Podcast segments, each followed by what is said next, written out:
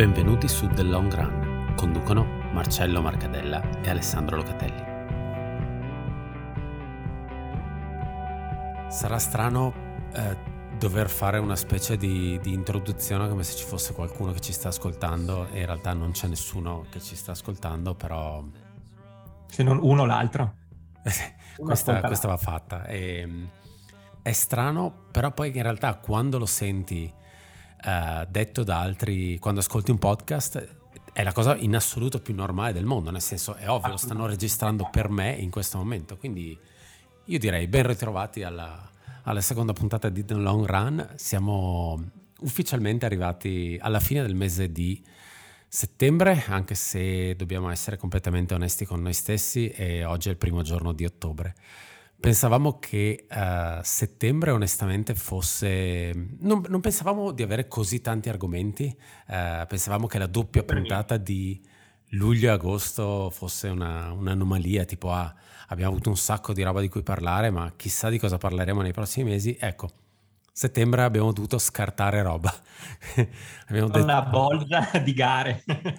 abbiamo dovuto decidere letteralmente, anche perché... Um, Avevamo registrato a fine agosto ovviamente la prima puntata, ma eh, giusto quattro giorni prima, tre giorni prima che cominciasse UTMB e alla fine dobbiamo seriamente parlare di, di UTMB. Il, il, recap mensile la, comincia da quello. È, anche perché è la prima gara che dà Golden Ticket, quindi per forza di cose, altrimenti l'avremmo probabilmente anche scartata. Eh. Non ha questo hype. Ecco. Esatto. Sappiamo ad esempio eh, riguardo i Golden Ticket, eh, ho letto un tweet della, del, dell'account di, di, Western States che diceva che Corny da Walter e um, Camille Bruas avevano accettato il Golden Ticket, quindi loro uh, saranno presumibilmente in start line a giugno Uh, e tutto va bene, sì. sì. Non si sa ancora nulla per quanto, riguarda, per quanto riguarda gli uomini. Credo che abbastanza tutti ormai sappiano i risultati. Ripetiamo, questo, questo nostro sotto podcast sono, è formato dalle notizie più lente del mondo, quindi non credo che onestamente nessuno abbia perso la notizia del podio di UTMB. Comunque lo daremo, quindi, quindi basta avere un po' di pazienza. Però andiamo con ordine eh, per cu- come si è strutturata uh, la settimana di UTMB. Quindi in realtà... Abbiamo un filologico, esatto. esatto esattamente. E quindi il filologico ci obbligherebbe a partire dalla PTL che salteremo completamente perché non abbiamo alcun interesse a coprirla e, però bravi a quelli che hanno fatto quel giro da 300 e passa chilometri e sono portati a casa il campanaccio. probabilmente è una bella esperienza da fare, tra virgolette, a fine, il, virgolettato è sul carriera, a fine carriera, un giro con amici, se mm. non avessi paura dell'esposizione e l'idea di mettermi un caschetto e dei moschettoni mi, mi fa rabbrividire, però può essere una cosa interessante a fine carriera. Sì, è, è, sicuramente interessante. Alla fine è, credo, di vederla, credo, di vederla, molto più come un viaggio, per dire molto più rispetto al Thor. Non so, eh, eh, forse quello mi trovi assolutamente d'accordo. In che senso? Cioè, sono d'accordissimo, cioè, anch'io la vedo molto più viaggio. Ah, sì, ok, ok, ok. La fai in compagnia, la fai in gruppo. Il, il Thor stringi stringi comunque è una gara organizzata, è balisata, ci sono i ristori e tutto quanto. Questa è, guarda, ti danno, ti danno una traccia, devi fare questo giro, ci rivediamo al massimo fra sette giorni. Quindi ecco, sì, quello è devi farlo in, in, in, squadra, sei in due o tre persone al massimo, quindi sì. È, ha, ha, un suo fascino. Eh, conosco qui un ragazzo di Vicenza che ormai credo sia alla quinta partecipazione, quindi alla quinta cam- campana che si porta a casa. Tra parentesi, pensavo che il campanaccio fosse seriamente grosso e l'ho visto dal vivo ed è molto piccolo. Non so perché mi ero convinto fosse un campanaccio enorme da, da mucca, ma è molto piccolo.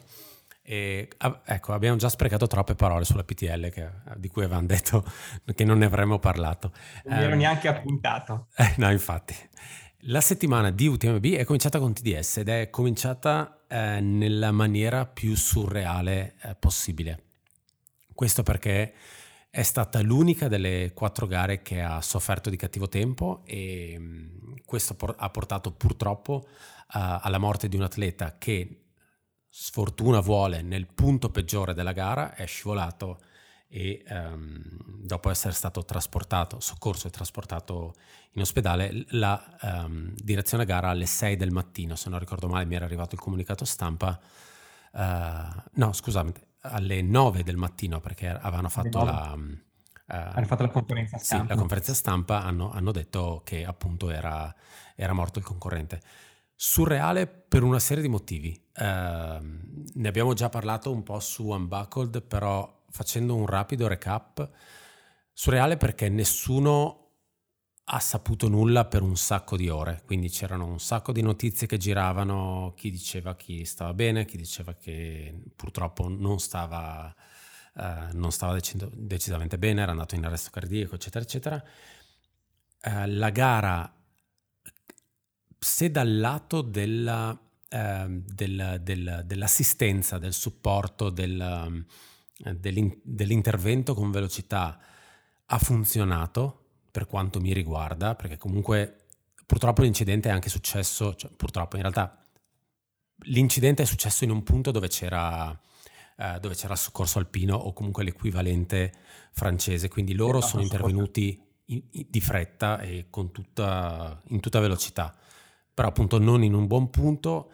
Eh, lungo il percorso ci hanno raccontato comunque mol, anche molti volontari, eh, molta gente che comunque aveva il, il compito di mandare avanti la gente o di fermarla, non sapeva bene cosa fare. Uh, gli atleti sono rimasti fermi in quel punto, il punto più alto della, della gara, uh, per svariate ore, al freddo, erano, erano, bagnati, si sono visti foto con loro, con, il, uh, con la, coperta la coperta, termica, termica addosso, quindi questo bene o male si sa, però ci hanno raccontato alcuni, li hanno fatto passare altri li hanno rimandati indietro, alcuni che sono stati rimandati indietro poi hanno avuto la possibilità di ripartire e di superare il punto. Quindi comunque c'è stata tanta confusione dal punto di vista organizzativo del come gestire gli atleti ancora in gara, ma forse la cosa peggiore è stata a livello di comunicazione di, di UTMB. È, è, stato surreale, lo ripeto, per chi, per chi era qui a casa e non era a Chamonix e lo è stato anche per chi era là, eh, perché c'era un po' quest'area del non sappiamo cosa dobbiamo fare, mm, festeggiamo, non festeggiamo. Non sappiamo cosa dire. Come ci comportiamo, eccetera. Giustissimo non dire agli atleti che stavano ancora correndo che era successo, perché sicuramente deconcentri soprattutto i primi, soprattutto gli elite, che discorsi.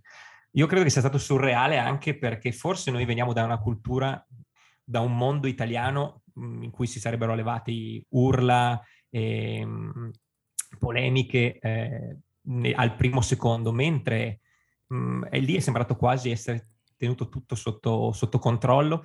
Mm, ha fatto strano vedere la partenza dei, dei, ragazzini che correvano col pupazzetto che applaudiva, incitava. Um, io non mi permetto di, di criticare, io avrei fatto in un modo e non avrei fatto nell'altro, sicuramente eh, per, nost- per, le nostre aspettative, io quando ho visto ho detto, beh, sicuramente non saliremo a Chamonix, dovevamo salire il giorno dopo perché eh, sospenderanno tutto. Giusto sospendere, giusto non sospendere. Io um, ad Anna ho detto, se fosse successo a me, ma lo, e lo dico già qua come se fosse un testamento biologico, tra virgolette, mi piacerebbe eh, che la festa continuasse, lo show continuasse tutto eh, nel momento stesso ne, o nelle ore subito successive mi sarei forse comportato con un po' più di, di rigore. Ecco, non sto dicendo giusto o sbagliato, dico solo che ha fatto un po' che ha fatto un po' strano tutto qua. O con un po' più di tatto anche magari, forse è quello eh, che è ecco, sembrato sì. mancare. Che la cosa strana è, eh, è quasi sembrato eh, che fossero completamente impreparati all'eventualità che potesse succedere una cosa del genere che è strano per quello che è una delle gare più grandi eh, a livello di partecipazione, sicuramente eh, più grandi nel, nel, panorama trail. Non voglio credere che non abbiano um, nei loro protocolli qualcosa che dice in, in, caso di morte di un atleta eseguire XYZ. Sono sembrati un po' in preda al panico, eh, andavano in tutte le direzioni andando a sbattere tra di loro. Eh, I primi della TDS sono arrivati, appunto, non sapevano nemmeno cosa fosse successo, la gente non sapeva se esultare o meno, ovviamente gli atleti erano molto contenti, ma cosa ne sapevano loro? Anche perché loro erano già passati da un po' quando è successo poi l'incidente hanno fatto appunto, come dicevi, abbastanza finta di nulla il giorno stesso, hanno tentato di mettere una pezza con un comunicato scritto un po' meglio. Uh, questo gli va dato atto. Il giorno dopo hanno fatto ovviamente, mi pare un video, il, hanno dedicato la gara in onore di eccetera eccetera, però è stato, è stato strano da casa ed è stato molto strano là anche chiedendo alle persone che erano già sul percorso a seguire TDS, quindi non dico un passo falso, però una, un, una mancanza che non mi sarei aspettato uh, o un comportamento che non mi sarei aspettato dall'organizzazione di UTMB che mi è sempre sembrato mi è sempre sembrato abbastanza un carro armato da quel punto di vista.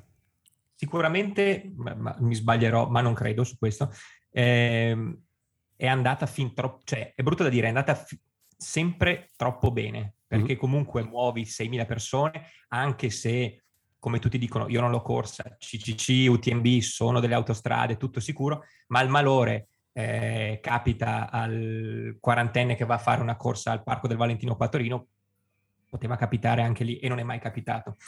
Mm, questa è la classica mh, mm, polemica o critica che si può fare a posteriori. A posteriori forse quel tratto poteva essere evitato. Facile dirlo, eh? facile chiaro, dirlo. Chiaro. Ah, ne parlavo con te, ne parlavo con Davide Grazielli. Um, è sempre un gioco di pro e contro. Hai un punto che è peri- potenzialmente pericoloso e quindi il contro è che può succedere qualcosa di grave o meno grave. Il pro è che uno possa dire cazzo, ho fatto una parte veramente da cielo duro. Mm-hmm. Secondo me nel, nel, bilanciamento delle cose non, non, c'è, non c'è paragone era da evitare. Facilissimo dirlo adesso. Sì, sì, che poi comunque appunto eh, c'era un discorso di eh, c'è stato cattivo tempo, eh, un punto dove pare la, la, la, terra fosse molto cedevole, le rocce scivolose, eh, ci sono passati di notte, quindi insomma tutta una serie di cose che si sono purtroppo sommate di nuovo. Però si potrebbe dire tranquillamente, uno potrebbe anche correre in piano, in, in ciclabile, prendere un sasso e andare a sbattere la testa. Quindi però è, è ovvio, è una, è una, di quelle cose, la partenza, um, la partenza nel pomeriggio è una di quelle cose, una delle cose che forse sono state più criticate uh, sia dagli atleti che dagli addetti perché hanno c'è stata un po' questa cosa del tipo ma perché farli passare nel punto più problematico della gara in quelle condizioni di notte? Quindi ecco, tutto qua, questa è l'unica cosa che poi... Eh, si può eccepire, ecco. Esatto. Eh, detto questo, comunque la gara per chi è riuscito ad arrivare all'arrivo è finita, effettivamente sono, ne sono arrivati mi pare eh, 200 o 300 sui esatto. 1000 e più partiti. Eh, molto velocemente diamo il podio perché comunque eh, so che sicuramente un un Krogvig Eric Sebastian ci sta seguendo, quindi gli fa piacere essere Lo salutiamo. nominato. Ciao, esatto. Per larga parte della gara Danny Jung è stato in testa, poi ha avuto problemi fisici e si è dovuto purtroppo fermare. Ne ha approfittato appunto Krogvig, che tra l'altro veniva anche da una buona loot, se non, se non ricordo sì. male, quindi e, c'era stato segnalato come tenetelo d'occhio, noi ovviamente come al solito non lo tenevamo. Non l'abbiamo, manco, non abbiamo manco considerato di fare le preview per TDS. Esatto, quello, esatto. Quindi gare minori. E, ehm, secondo posto per Benoit Girondel e ehm, terzo posto per Arthur Joyot Bouillon. Devo dirlo subito, tra TDS, OCC, CDC e UTMB ci sono tantissimi francesi che sono andati a podio, non nei top 5 e lo dico adesso perché io non so parlare francese, quindi mi spiace già per le mie pronunce di questi atleti, ci sto provando. Per e... le lingue scandinave di Krogvig. Nessun problema. Padronetti. esatto. Da segnalare comunque um, tra quelli arrivati, settimo posto per Seth Swanson, eh, vecchia conoscenza di UTMB e varie, nel, nel 2015 uno dei piazzamenti migliori per gli americani a UTMB, era arrivato quarto. Eh, per chi si ricorda il video di Billy Young con eh, Zach Miller, Tim Tollefson e David Laney, quell'anno in cui gli atleti Nike sono esplosi. Eh, non che sono, hanno fatto no, DNF. No, no, esatto, sono sì, esplosi sulla scena e hanno fatto veramente bei risultati. Quell'anno Leni era arrivato terzo, eh, dietro Luis Alberto, mi pare, forse primo Tevenard, e ehm, Swanson era appunto arrivato quarto con una bella rimonta. Eh, tra l'altro quell'anno era anche arrivato secondo a Western, quindi decisamente un buon anno per Swanson che nell'ultimo periodo era un po' sparito. E ne parleremo dopo perché ha anche un record in una delle gare esatto. che sono state disputate in America. Decimo posto per Tyler Green, un buon anno. Eh, io onestamente non me lo aspettavo. Eh, ha fatto secondo a Western eh, al suo debutto, eh, ha fatto veramente una, una, bellissima gara. Non è facile fare, fare la, doppietta la doppietta Western UTMB e soprattutto fare bene in Europa alla, alla, prima, alla, prima, visita, quindi ha fatto veramente secondo me un bel risultato. Però scelta un po' facile, nel senso che non è andato UTMB, ha preso sì. una gara molto molto simile a Western, molto corribile come TDS. Esattamente. eh, a me piace moltissimo perché è super super poliedrico. Io non avrei, cioè per i risultati che ha fatto l'anno scorso, eh, per l'FKT sul Wonderland Trade, ho sempre pensato a una persona da eh, da TDS, e per cui mi ha molto stupito a, a, Western e se non sbaglio aveva preso il Golden Ticket a bandera o Black Canyon, comunque due gare sì. molto molto flat. E quindi kudos per lui. C'era anche la moglie che ha corso in OCC con Ass- risultati Tyler Green non... ha solo un problema, ma è, e sono, è, sono i, i, fuso con cui corre, però prima o poi cambierà, uh, cambierà stile. Però almeno non è riconoscibile sul percorso. Sapevo già dove andavi a parare. Molti atleti Nike, vedo. Sì. Cazzarola, è una roba pazzesca. Anche Matt Daniels, mamma mia. Però lì ti chiedi, non gli forniscono il pantaloncino? Gli dicono, no guarda, questo ti diamo il, il pinocchietto eh, aderente, ti va bene sia in inverno che in estate e te lo devi far bastare. O forse non hanno la pasta Fissan in America, perché è quello... Così anche, anche è possibile. Non non freghi le, le, cosce, è per è quello che è possibile. eh, quattordicesimo posto per Cordis Hall, ehm, marito di Abby Hall, che ha fatto veramente una bella gara a CGC, ne parleremo dopo. Per quanto riguarda le donne, Manon Board prima, la nostra, nostra italiana, nel senso Giuditta Turini, che ha fatto veramente un bell'anno quest'anno e ha coronato con un secondo posto davvero di peso, è stata per larga parte in gara assieme alla Valmassoy, ma Valmassoy poi si è fermata, mi pare, attorno al centesimo chilometro. Al centesimo, sì. Terza per il dico Vermescher, o Vermescher, ah. o non lo so, pre- probabilmente prenderò parole da Ambrosini che mi correggerà la, la pronuncia. Lei tra l'altro comunque in categoria di età decisamente alta, non è non, è, non, è, più una giovanissima, ma molto, molto, continua a essere consistente su questo tipo di, di distanze. E quarta è Caterina Mizaeva, che era partita a cannonissimo, ma è saltata per aria veramente male. Ma ha comunque fatto meglio del marito che si è fermato a UTMB. La Donatella rettore del, esatto. della corsa russa. esatto, esatto. E detto questo, comunque... È finita tra l'altro. Sì, completamente finita. Completamente finita. Sì, sì, sì. E detto questo, TDS finita, il giorno dopo è partita CCC, eh, scusate, eh, è partita OCC, eh, come se niente fosse. Esatto. Giornata molto fresca e la cosa si vede sui risultati perché in tre, anzi in due hanno battuto il record del percorso che era un signor tempo e il terzo è andato fuori solo di un paio di minuti. E Primo, primo posto per Jonathan Albon, secondo posto per Robbie Simpson, mi pare solo 2-3 minuti dietro ad Albon, se le sono date per tutto il giorno. Terzo posto per Peter Endal e quinto posto per Aiden Oaks che da CCC mi pare ha deciso di ehm, abbassare la distanza e buttarsi su OCC. Contentissimo okay. comunque del suo quinto posto, forse uno degli americani che è andato meglio nel weekend di, e questa la dice tutta. Esatto, anche se la diremo, ne diremo di più, di più dopo. E, ehm, Di Aiden Oaks in realtà parleremo di più alla fine perché poi lui ha fatto una cosa un po' particolare nelle, succe- nelle settimane successive, e, però approfondiremo di più dopo. Di nuovo, anche dal, dal, punto di vista delle donne, record del percorso con uh, Blandine Lirondelle, che è tra l'altro campionessa di corsa in montagna, comunque anche lei ha avuto un, un bell'anno, batte il record di Ruth Croft, che la mattina della, di UTMB ho visto in giro correre. Lei forse doveva fare CC, ma ha deciso che non, di non partire. CCC, ma non è partita. Mm-hmm. Eh, io l'ho trovata invece alla sera eh, che mm, ordinava un hamburger dopo di me, quindi l'ha presa abbastanza in tranquillità, credo, sì, il weekend sì, sì.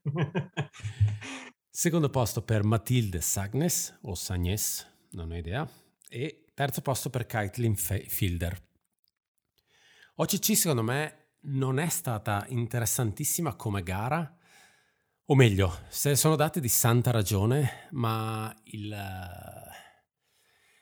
il, il livello non è stato alto come negli anni precedenti. Uh, Forse come nomi?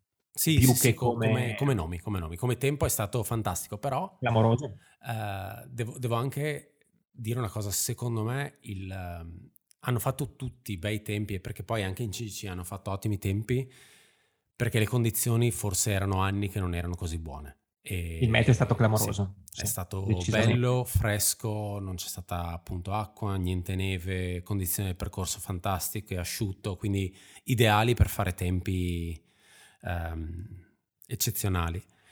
Il che poi getta anche sotto una luce differente il tempo di Diane, ma ne parlò tra, tra un paio di minuti quando ci arriviamo. Sicuramente il livello si alzerà eh, con la struttura che UTMB ha deciso, UTMB marchio registrato, ha deciso esatto. di, di, dare alla, um, di, dare al tutto, quindi vedremo i top, i top sui 50 km l'anno prossimo, in teoria darsi sberloni, perché ad ora sembra sempre um, la classica infornata o di specialisti come i primi due o di gente come eh, lo stesso Oaks che rinuncia per, per, provare a fare qualcosa di un po' più tranquillo, quindi non lo so, l'idea spe- della specializzazione non mi dispiace su questo. Sì, che poi alla fine, guarda, è la stessa cosa che aveva fatto anche Frerix eh, un po' di anni fa, è tutta gente che magari eh, pensa di fare CC o una gara più lunga, anche UTMB, ci arriva magari un po' scarico e dice no vabbè, eh, UTMB ti permette effettivamente di cambiare gara anche a, poco tempo dalla, dalla, partenza, credo un paio di settimane prima massimo, quindi perché no? vanno a fare il cambio, sì, sì, sì. E per quanto riguarda CCC, anche CCC è stata veramente una bella gara e, e qua secondo me comincia il vero... La ciccia interessante. Sì, e il, lo strapotere che si è visto dal punto di vista dei francesi eh, quest'anno, che hanno dominato completamente quasi tutte le distanze di, um, uh, della settimana. Infatti, per quanto riguarda CC, primo è arrivato Thibaut Garivier e l'abbiamo anche seguito live, comunque era già partito UTMB, quindi abbiamo visto il suo arrivo um, su, su Unbuckled. Secondo, Scotty Hawker, una vecchia conoscenza delle, della settimana Clamoroso. di Chamonix e di nuovo, dopo come aveva fatto qualche anno fa in ripresa totale, si era portato a casa, mi pare, di nuovo un secondo posto a UTMB. Anche qua è partito da dietro, molto dietro, e si è preso, si è mangiato chiunque da Champelay in poi per arrivare secondo. Super consistente lui, eh? non sbaglia, non sbaglia sì. eh. molto underdog, molto sottovalutato, però non le sbaglia le cose. Sembra l'elfo Dobby di, eh, di Harry Potter. esatto è il mio personaggio preferito, quindi numero uno veramente. È possibile anche che sia l'unico atleta o l'unico atleta grosso che indossa Kailas, questo marchio cinese? Direi di sì, perché um, a memoria non me ne vengono in mente altri. Già, comunque lui aveva fatto piazzamento a UTMB usando Kailas, quindi non so, sì. probabilmente lavorano assieme. Di, di nuovo, i, i, gli atleti professionisti hanno, uh, hanno, i loro prototipi, hanno le scarpe fatte su misura, non ho idea, però prima o poi questo brand arriverà un po' più prepotentemente, mi aspetto, anche perché comunque il trail in Cina sta ormai da qualche anno esplodendo, quindi immagino arriverà. Terzo posto per il secondo Thibaut, eh, Thibaut Baronien, e la cosa strana di CC quest'anno è stata Uh, ci sono stati un sacco di specialisti delle 50 km, 30, 35, 40 km che si sono buttati sui 100 ed è, è una cosa interessante. è la cosa più interessante della sì, gara, sì, sì, tra cui dire... molti italiani. Esatto, ma per dire anche Stian Angermund, che comunque aveva dominato CC un paio di anni fa, eh, si, era, si, è buttato sulla CC, è andato da Dio per i primi 60 km e poi è, è scoppiato definitivamente, mi pare, con un problema fisico e credo sia poi definitivamente fermato. Sì, specialisti della distanza quest'anno non c'è. In CCC, che sono mm. arrivati molto bene, eh, in effetti non ce n'erano, erano tutti, infatti non, non, avrei mai previsto un podio o una TD o una top 10 eh, così, perché avevamo messo Kershaw, penso che non sia arrivato neanche sì. al trentesimo. Forse e... l'unico è stato Garrivier eh, che comunque era arrivato secondo, eh, vado a memoria, nel 2019 e si è preso un po' questa rivincita su un percorso che evidentemente gli piace ed è, è nelle sue corde. Benissimo, secondo me, gli italiani, anche italiani che hanno provato la distanza, una distanza nuova. Settimo posto per Montani, che ovviamente noi avevamo battezzato come eh, fuori forma e lui ci ha smentito immediatamente e questa cosa onestamente a me fa solo piacere, anche in chiave, in chiave mondiale, anche se poi tutto è spostato all'anno nuovo. Dodicesimo posto per eh, Riccardo Borgiarli che per larga parte della gara è rimasto in top 10, ha avuto evidentemente una crisi in, tra, ti direi, la Foulie e Champelac, dove ha cominciato a perdere posizioni e invece si è ripreso benissimo sulle ultime tre salite della gara, tenendo, tenendo bene e chiudendo in dodicesima posizione. Tenendo conto del, del livello che c'era in CC, secondo me è un ottimo posizionamento e un ottimo debutto sulla distanza. Lui è uno di quelli che non aveva mai fatto quel tipo di, di distanza. Quindi... E poi abbiamo il quarto posto. Abbiamo il quarto posto in che senso? Andreas Reiterer. Ah sì sì, bravissimo. Beh, ormai, ormai lo, lo, per me lui è, non è nemmeno una sorpresa, cioè quest'anno comunque ha fatto più che bene, quindi... Però, sì, Però anche lui non era debutto sulla distanza, no. eh, perché era a LUT. Sì. Però visto la LUT non mi pare che sia arrivato al centesimo chilometro, quindi il centesimo esatto. chilometro, perché abbiamo, io ho assistito al suo ottantesimo chilometro devastante a Colgallina e quindi è stato clamoroso anche lui, clamoroso sì, veramente. Sì, sì, Sono veramente molto, felice molto bravo. Che in due mesi sia riuscito a riprendere da una batosta che poteva essere clamorosa per uno abituato veramente a randellare, menare e, e vedersi esplodere a, quando sei terzo o quarto e, e, invece è andato a riconquistarsi Chamonix alla grande. Lui è un altro che secondo me ha avuto veramente un bell'anno. Eh, Lut a parte, poi vabbè... Eh avrà avuto i suoi problemi, però anche lì stava facendo molto bene, era in testa, quindi sicuramente comunque tornerà per togliersi nel caso la soddisfazione. Quattordicesimo il nostro Cucco, Francesco Cucco. Esatto. Grandissima esperienza internazionale lui invece. Esatto, esatto, perché comunque abita in Francia come Luca Papi. Sì, poi è amante della, della diagonale, della diagonale del Fu. L'abbiamo visto a Transgran Canaria. Transgran Canaria, quindi sicuramente del, del pelotone italiano è quello che ha, che ha, più esperienza internazionale, appunto, e forse il fatto di vivere in Francia e di respirare un altro tipo di mentalità sportiva lo ha portato anche. No, credo che lavorasse comunque a... a come, dov'è? Non mi ricordo più dove, è la diagonale. Ah? A Gran Canaria? No, alla Reunion. Alla Reunion, sì. Okay. Mi pare che sì, lavorasse... Gran Canaria e Trans Gran Canaria. Sempre isole. Anche donne bene, direi. Italiane. Donne bene, tra l'altro molto bella la gara donne, anche perché eh, per larga parte eh, una semi sconosciuta Petra Secikova è rimasta in testa, eh, forse di quelle che poi sono arrivate in top 10, forse addirittura quella con il punteggio ITRA più basso, giusto per dare un riferimento, anche se poi conta, conta fin lì. L'abbiamo vista in, subito, dopo, subito dopo Champelà, mi pare la GT che comunque aveva problemi, eh no, era, era, era dopo la Fulì, eh, con problemi fisici, non riusciva a correre, si teneva, si teneva il, il, costato, cose di questo tipo. Ha avuto, ha avuto, un viaggione, è riuscita a chiudere in terza posizione. Prima Marta Molis Codina, della spagnola, seconda Abby Hall, un'altra che ha fatto veramente una bella gara in, in recupero totale. Molto, è veramente forte. Sì. È veramente una grande atleta. Molto, molto Quindi contenta anche lei all'arrivo.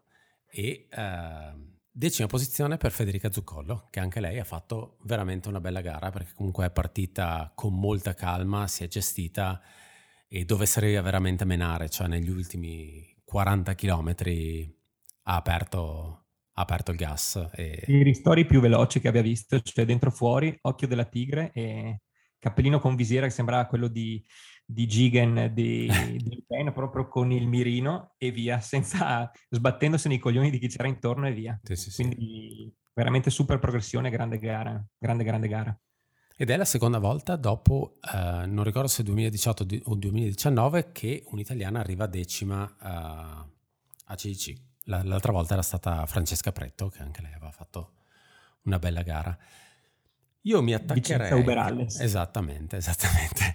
Io mi attaccherei comunque a questo discorso del, degli italiani che uh, arrivano da una distanza uh, minore, quindi dalle, dalle, dalle, 50, dalle 40, eccetera. Beh, abbiamo fatto i complimenti alle, agli atleti che comunque sono, si sono piazzati e bene su CC. Quello che però salta all'occhio ornati a parte, perché di nuovo è arrivato dodicesimo, comunque vicino alla top 10, come era già successo, eh, ormai sembra quasi abbonato a quel tipo di posizione a UTMB. C'è comunque, secondo me, penuria di eh, atleti italiani sulla distanza regina, mettiamola così, chiamiamola. Diciamo che fa specie eh, scorrere la top 50 e mm-hmm. vedere un unico italiano. Un sì. unico italiano e mh, mm, ci torneremo quando parleremo degli americani però cioè, siamo un paese alpino con le montagne dietro l'angolo, quei tipi di sentieri li conosciamo, abbiamo una scuola e una nazionale di ski alp clamorosa, quindi sicuramente è nel nostro DNA, eh, però alla fine della fiera patiamo di brutto questo tipo di competizione. Eh, per riallacciarmi al discorso che facevi delle 40 e 50 km, gli specialisti sulle 40 e 50 che provano il salto e riescono bene, ricordo la tua chiacchierata con eh, Michele Graglia, mm-hmm. in cui lui appunto diceva fino ai 100 km il corpo comunque può reggere, la testa può reggere, anche se non sei abituato a quel tipo di sforzo, fare il salto, fare un passo magari un po' più lungo della gamba, il corpo e la mente lo tengono. Quando cominciamo a parlare di 160 km, 170 km, si entra in qualcosa di altro. Potrebbe anche essere questa un po' la, la motivazione. Non lo so, eh, me lo domando molto spesso, il perché eh, non ci siano bandiere bianco, rosse e verdi, cioè non ce ne siano così tante.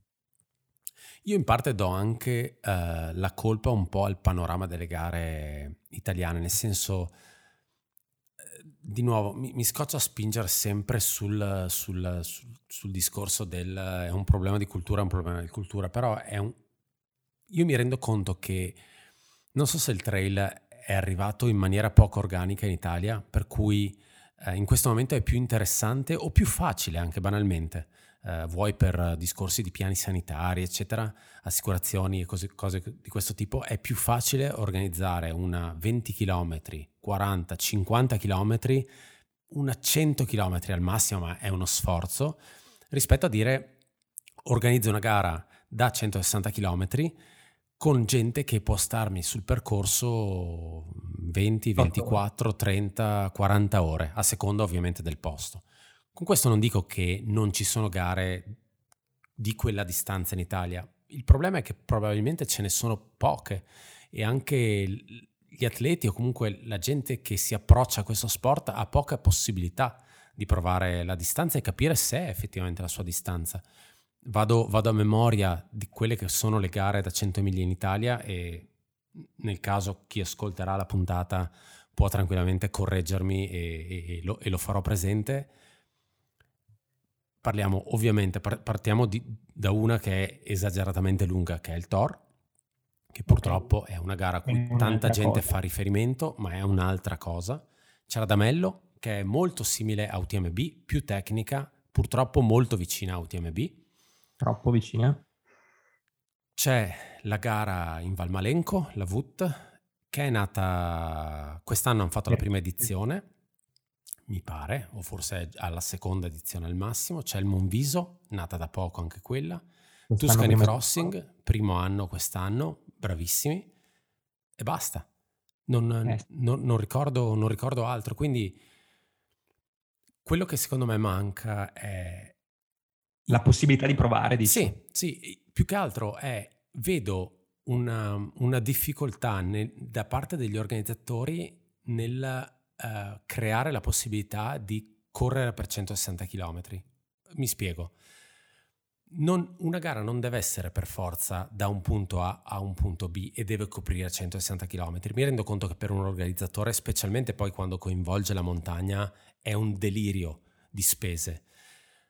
Ma una gara, ad esempio, come il Tuscany, che comunque ho apprezzato, eh, hanno dovuto fare delle modifiche al percorso per via, per via del Covid, quindi per gestire l'assistenza in maniera eh, migliore, hanno deciso di fare un loop da 60 e un loop da 100. Una gara può essere due loop da 80, cioè in America ci sono tanti esempi di questa cosa, però sembra quasi che la gente, eh, gli organizzatori di gare abbiano paura a organizzare cose di questo tipo perché poi pensano che magari la gente non verrà a farla. È, è una soluzione come un'altra, è, secondo me sarebbe da mettere sul piatto e poi lasciar decidere alla gente che corre.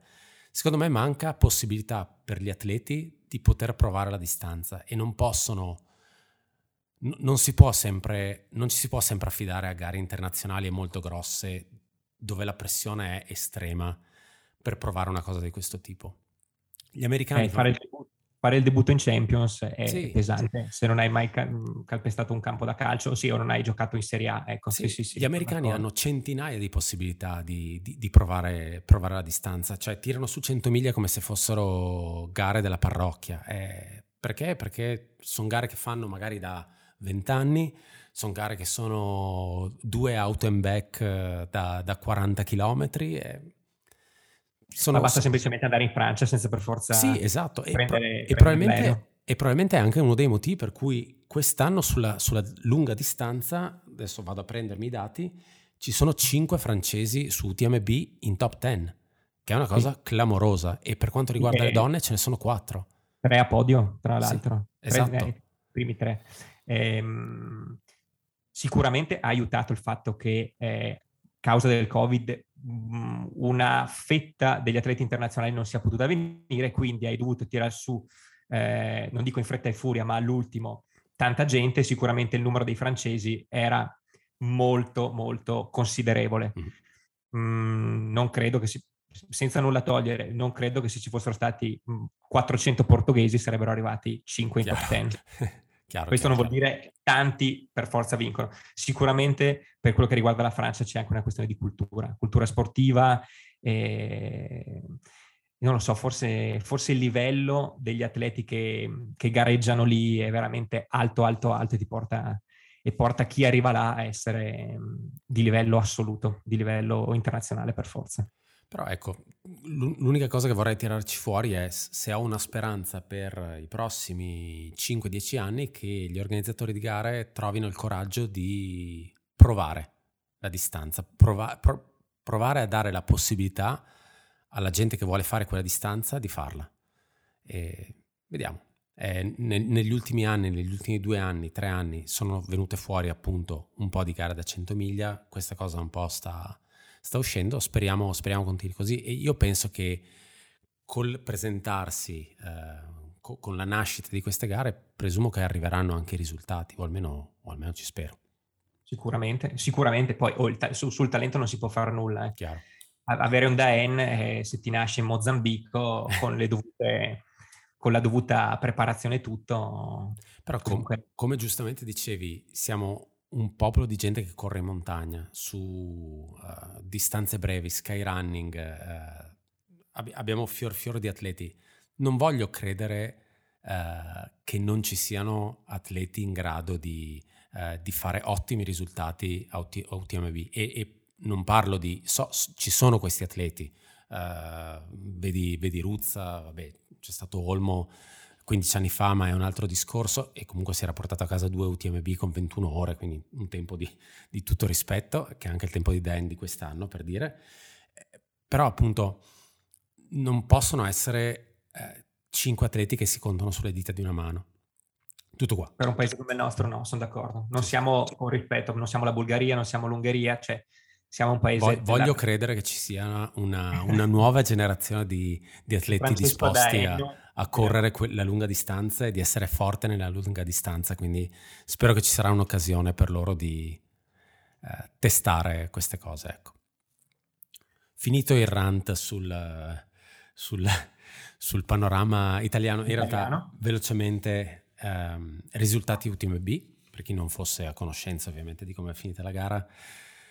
Primo, un, un, certo, un certo François Daen che riesce nell'impresa di, di, fare, di arrivare primo ad Hard Rock e primo a, a UTMB in, a distanza di sei settimane, primo atleta a farlo ovviamente, maschile però hanno sempre parlato appunto di hard rock come lungo perfetto per UTMB. Esattamente, Quindi, esatto. da questo punto di vista lui è andato là per allenarsi, lo ha detto. Eh. Esattamente, esattamente. E credo un'impresa cioè una difficilmente ripetibile. Poi vedrai, dall'anno prossimo tutti faranno doppietta. Assolutamente. Però difficilmente ripetibile. Lo diceva lo stesso Bowman, arrivato secondo sotto il record di, di Killian, ma dietro da ha detto io sono venuto qui a commentare a Chamonix avrei fatto fatica, oltre ai lunghi fiumi che faceva con te alla mattina Chiaro. per sciogliere un po' le gambe, non avrebbe potuto. e parliamo di, di Bowman. Sì, esatto. No, invece da Enda, quello che si è visto nel, nel, live, è sempre stato in controllo. Ha patito. L'unico momento in cui ha patito è stato la salita a Tetovon. E lì l'ho visto, l'ho visto un po' in crisi, come fluidità nel, nel, movimento, mettiamola così. Inaspettatamente, perché forse è la parte un po' più scorrevole esatto, della gara, esatto. però sicuramente un po' più eh, provato degli altri anni. Sì, sì, sì, sì. ma infatti eh, non, non, ricordo chi eh, diceva in, un, in, una settimana in cui tutti sono andati molto bene dal punto di vista dei tempi a UTM, a, nella settimana di UTMB, quindi CEC, OCC, eccetera, eh, è stato strano vedere Dan finire con un tempo normale mettiamolo così, eh, dovuto anche al fatto che comunque un sacco di gente si è fermata e, e magari anche lui non ha dovuto tirare fuori quell'extra qualcosa, è sempre stato in controllo, è sempre stato davanti al, al secondo, secondo che è Dunan Palaz, l'avevamo già visto a Transgran Canaria, Canaria esatto. il nostro grande eroe di Transgran Canaria. Il nostro Compra Sportman. E terzo, Matteo Blanchard, bella gara anche per lui, anche lui in, in recupero. Quarto, il mai morto Ludovic Pomaré, che si porta a casa anche il premio come mm, master, eh, primo master della gara assieme a Mimi Kotka. E anche belli capelli è il premio. Assolutamente. premio Head and Shoulder della gara. Capigliatura orrenda. Sogno, sogno, un mondo dove la pubblicità Head and Shoulder viene fatta da Ludovic Pomeré. e appunto dicevo, dodicesimo il nostro Giulio Ornati con 23 ore e 45, comunque un, veramente un buon tempo. Velocemente, prima di passare alle donne, giusto per, per divertirsi, una lista dei, degli atleti ritirati. Eh, quest'anno, forse in realtà lo diciamo ogni anno, ci sono stati un sacco di, di, atleti ritirati, però è stato pazzesco vedere un sacco di gente fermarsi a Courmayeur e cedere subito, immediatamente. Um, I ritirati sono uh, Posatelli, Frerix, Gamito, Damien Hall, Remigio Waman, che avevamo visto anche in testa alla gara dopo 30 km, Primo. Dimitri Mitsayev che si è, si è, ritirato perché aveva le gambe che non gli tenevano, può sembrare strano visto che ha, ha quattro gambe al posto di averne due per la dimensione dei quadricipiti. Sì, non per essere volgari, no, no, esatto, semplicemente dei quadricipiti clamorosi.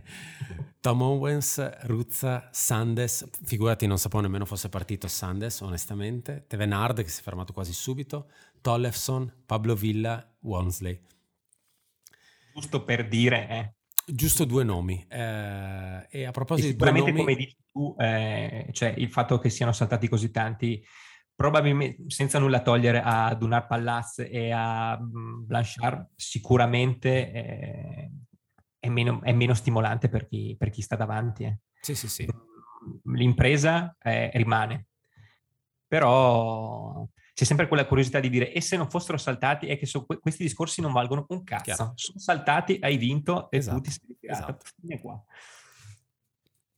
Due nomi che da, che da, segnalare nei ritirati, direi il nostro preferito Tim Tollefson, che ha avuto la sincerità e lucidità, anche, devo, devo essere onesto, mi ha fatto un po' peccato eh, di fare una, una story su Instagram dove ha scritto non ho avuto il coraggio di non partire e sì. questo secondo me spiega tantissimo dello stato mentale in cui si trovava prima della partenza di, di UTMB e secondo me con una con, con, la testa che funziona in quel modo non puoi pensare di arrivare alla fine di una gara così dura. E secondo nome ovviamente quello di Walmsley che ha fatto per metà una buona gara, è stato assolutamente in controllo, ha fatto la gara dei nostri Senza sogni. Senza sborone, esatto. Assieme a Daen, eh, ora bellissimo. che sono diventati amicissimi, al ristoro di Courmayeur Walmsley ha dato dei cetrioli, penso,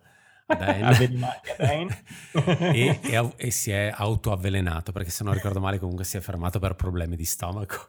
Sì, o di gambe, non, non, non ho capito bene. Inizialmente non... dicevano problemi all'anca, poi nell'intervista lui ha detto no, no, no, ho avuto problemi di stomaco, ecco. magari ha avuto di nuovo problemi con la notte. E se mai riuscirà a superare questo, questo fattore... È la paura del buio, eh, probabilmente. Atavica paura del buio.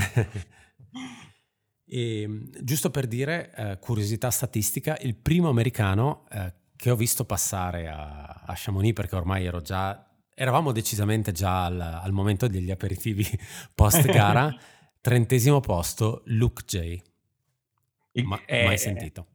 25 ore e 54 minuti. Luke J è, viene da una grande scuola, scuola. di arte. Quello che secondo me invece ha fatto l'impresa vera nella settimana di uh, UTMB è Cornida Walter, che lei è stata in totale controllo dal primo metro all'ultimo, è, la, è la, l'atleta che ho visto correre meglio anche nella salita finale. È arrivata al traguardo con un tempo di ve- record di 22 ore e 30, ha battuto di 7 minuti il record di Rory Bosio Record che era stato fatto comunque su un percorso accorciato, perché era un percorso che non era passato da, dalle piramidi e non era passato dalle Tetovon, quindi eh, ha fatto veramente una gara incredibile. Ho ascoltato una sua intervista dove diceva che forse, eh, per quanto anche lei piaciuto, eh, le sarebbe piaciuto fare la, la doppietta hard rock e eh, UTMB, ad hard rock si era fermata per problemi di stomaco, diceva che forse l'essersi fermata ad Hard Rock è stata una mezza benedizione perché comunque ha fatto solo 100 km, non aveva le gambe disintegrate, ha potuto ricominciare a lavorare subito con gli allenamenti, quindi è arrivata bene a UTMB. Ecco. Forse veramente ha fatto il lungo per UTMB lei. Eh, lei veramente fatti. sì, credo. Lei veramente sì, ma l'anno prossimo Sabrina Stelli, vincitrice di Hard Rock, le farà il culo. Sarebbe interessante vedere ad Hard Rock di nuovo la Stanley e da Walter, però purtroppo da Walter dovrà passare dalla lottery, a meno che eh, la lottery di Hard Rock è un po', un po', un po', alla buona, un po' all'italiana, diciamo. Ci sono i bambini e ci sono le biglie calde, così esatto. i bambini e, e, sarebbe interessante vedere loro due di nuovo ad Hard Rock e magari di nuovo a, a UTMB, però ci toccherà aspettare almeno un anno, 11 Il mesi. Colorado regna. Secondo posto per Camille Bruas che ha avuto un anno strepitoso, eh, sembrava quasi una, una, meteora a porte di pietra a inizio anno ai nostri campionati italiani, dove aveva fatto una gara incredibile e in realtà ha continuato a gareggiare bene per tutto l'anno, quindi forse non è, non è per niente una meteora. Quella meteora è passata anche da Cortina e ha detto cazzo è ancora qua la Esattamente. a proposito di Cortina, una che si era rivista a Cortina era stata Mimi Kotka, che ha, ha, fatto una bella gara, è stata per lungo tempo secondo, in seconda posizione e poi a un certo punto le gambe semplicemente hanno smesso di funzionare e si è portata a casa comunque il terzo posto, il suo arrivo a Chamonix è stato strepitoso, eh, veramente emozionante vederla, vederla, arrivare in quelle condizioni perché stava, stava andando avanti sul nulla, la tanica era ampiamente vuota. Allora, e... La classica flessibilità articolare della robo dance, hai esatto, presente? Esatto. più di 90 gradi gli, gli, arti non facevano. Lei stessa all'arrivo, tra l'altro, all'intervista, a parte il fatto che si è seduta e non si è mai più rialzata, si è andata a Chamonix in questo momento è ancora in centro, seduta sulla sedia, lei stessa ha detto non avevo uh, alcun motivo di essere qui questo weekend, nel senso non ero assolutamente preparata per questa gara e è andata come è andata, però è stata, è stata molto molto brava. Molto brava Lucia Bueller, eh, una nostra preferita, quinto posto, completamente inaspettato, per dire Iron Far nemmeno l'aveva messa tra le, pers- tra le atlete da tenere d'occhio.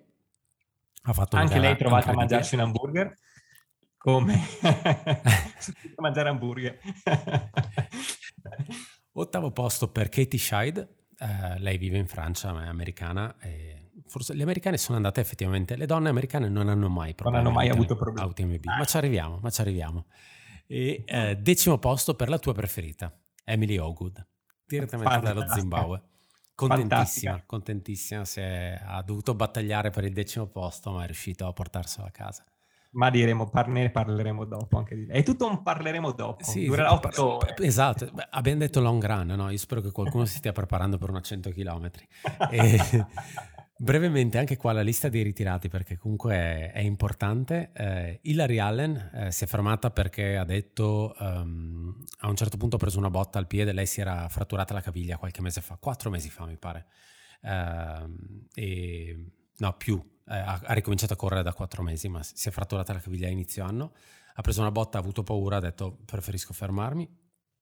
Sì, è detta da una che si è perforata i polmoni, è spaccata tutti gli arti, fa esatto. un po' esatto. ridere, però è così. Esatto, però probabilmente anche lei si è stufata di fare rehab eh, post infortunio, quindi ha detto magari, sai cosa, no, non, ci, non mi serve poi così tanto questa gara. Um, fermata Boifava, Canepa, De Baz, Götz, Maite Maiora, Aisa McDonald, Beth Pascal, Brittany Peterson, Audrey Tanguy e Kelly Wolf. Tutti nomi Nessuno grossi. praticamente. Tutti nomi grossi.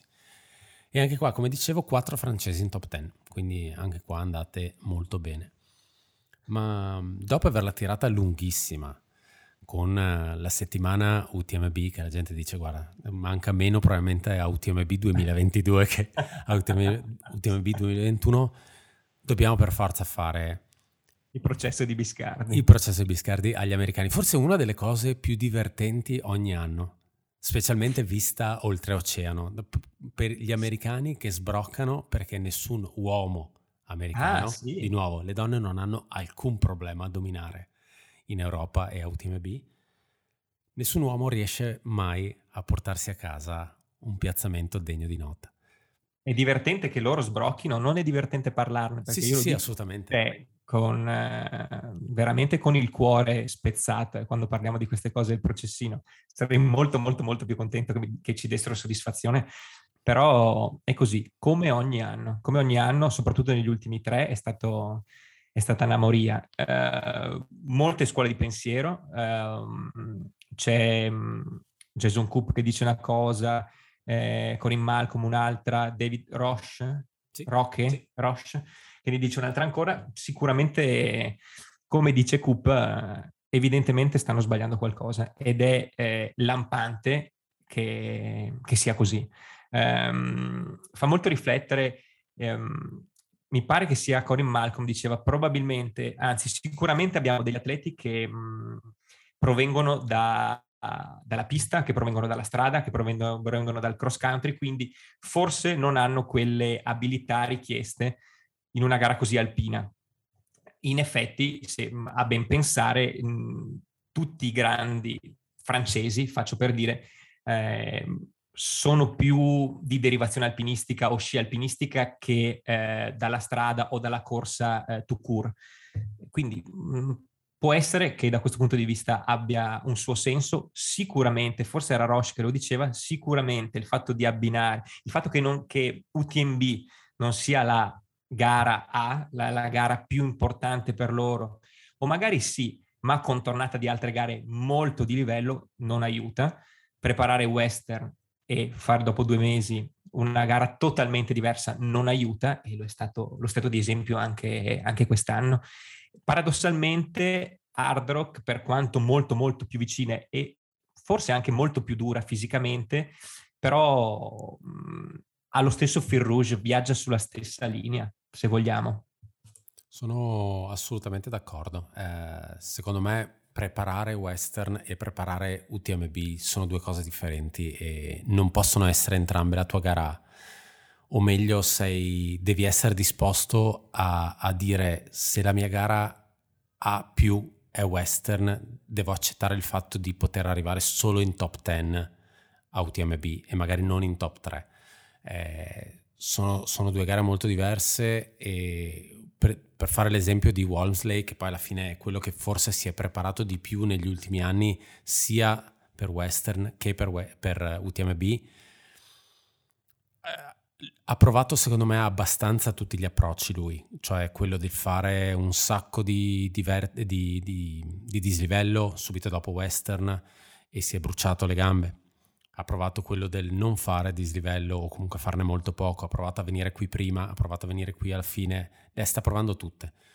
Io non so quale suo, sia, possa essere il suo problema, nello specifico non stiamo parlando di lui ma di tutti gli atleti americani, uomini, e però quello potrebbe essere uno dei problemi, quello dell'appunto, come diceva Coop, quello dello sbagliare la preparazione di fondo. E di nuovo non puoi fare, eh, non puoi pensare di poter preparare bene entrambe le cose, devi decidere a cosa dare, a cosa dare il tuo tempo. Magari mi sbaglio, però per esempio eh, Tollefson l'anno migliore che ha fatto non era così, forse non era così famoso da, mh, da dover pensare a fare tante altre gare di contorno e fare tante altre gare prima. Aveva quella, è stata sempre la sua scimmia e così ha fatto. Gli anni dopo ha fatto molto bene a Lutte, che sembrava l'anno perfetto. Poi oh, magari è veramente sfiga, perché una volta caschi, una volta in mal di testa, stavolta non era per niente preparato e ci sta. Però se parli del singolo, eh, possono esserci dei, dei casi, se parli di un movimento diventa, cioè diventa un dato di fatto. Um, avevo letto anche un commento di Kilian che diceva eh, perché gli americani forse non sono abituati che si può anche camminare in salita. Direi che quello poteva valere qualche anno fa, ormai l'abbiamo mai passato. Cioè non, sì, anzi, non ci sono anche i bacchetti. Quindi, insomma. Esatto, non credo più che abbiano quel cazzo durismo o quella stupidità di dire ah ma cazzo ma si può camminare qua. Cioè ormai, ripeto, eh, sono fatti finiti e, e, formati su quello che li aspetta. Eh, Anche se c'è una cosa che comunque tendono a non capire negli anni è vanno sempre fuori dal, dal, dal via troppo veloci. Eh, e questa la patiscono sempre. Però Wormsley quest'anno non è partito così. No, esatto, esatto. Però lì, sai, lì, c'è il, lì poi c'è il problema del singolo, però poi vai a vedere tutti quanti e... Eh sì, cioè... C'è, c'è, un, c'è un problema hanno un problema di abbiamo un problema. Eh, sì. e, e, probabilmente adesso di, eh, ogni anno che passa, ogni anno che passa senza di loro sul podio è sempre di più un problema di pressione, eh, pressione mediatica e tutto quello che vuoi. Magari è anche un problema di pressione a livello di sponsor. Eh, comunque nessuno ha mai fatto, nessuno ha mai nascosto il fatto che ehm, tanti atleti hanno nel contratto il, dei bonus se arrivano bene a UTMB io credo che molti atleti preferiscano fermarsi a UTMB piuttosto che dire sono arrivato ventitreesimo. E, sì, sì. Però ric- ricordo anche eh, casi di atleti che comunque volevano arrivare alla fine. Eh, Krupicka che è arrivato due volte alla fine, forse entrambe intorno alla quarantesima posizione, forse una volta era stato addirittura fermato un paio di ore perché gli mancava la seconda frontale. Eh, Corner eh, che è arrivato cinquantesimo, sessantesimo, una cosa di questo tipo, perché semplicemente voleva finire, sapeva che non sarebbe mai più venuto a farla. Però ecco, secondo me erano altri anni o comunque ci vuole anche un altro eh, schema mentale per dire, sai cosa, me la voglio togliere e voglio finirla, piuttosto che dire, no, io penso di essere da top 3 e tutto quello che è di fuori di top 3, no, allora mi fermo a Courmayeur. E guarda Scotty Hawker che comunque si voleva ritirare, era cinquantesimo a, a, alle Chapiot, penso, vado, vado, a memoria, che mi pare sia il cinquantesimo chilometro, o la Balma, una cosa di questo tipo, e poi quell'anno è arrivato secondo a UTMB, quindi la guerra vera comincia alla fine, però c'è proprio questa cosa per cui purtroppo a UTMB, e non so se dipende anche dal fatto che l'iscrizione è aperta, nel senso se hai un certo punteggio ITRA puoi iscriverti, quindi non c'è, mm-hmm. non c'è nessun peso attaccato, è anche facile ritirarsi. E Western devi passare da una lotteria o devi essere arrivato tra i primi dieci dell'anno precedente o devi essere arrivato, arrivato, tramite Golden Ticket o sei uno di quei pochissimi che ha il ticket tramite sponsor, ma parliamo di quattro persone forse. Te, esatto, pochi altri. Ehm... C'è un altro tipo di pressione, nel senso forse lì sei più interessato a superare un momento negativo che hai nel corso della gara. Qui invece magari mi sembra tipo, ah, non sta andando, mi fermo Courmayeur, a posto. E da spettatore ne perde lo spettacolo. Perché io il primo UTMB che ho visto, purtroppo, è stato il 2017 perché è stato...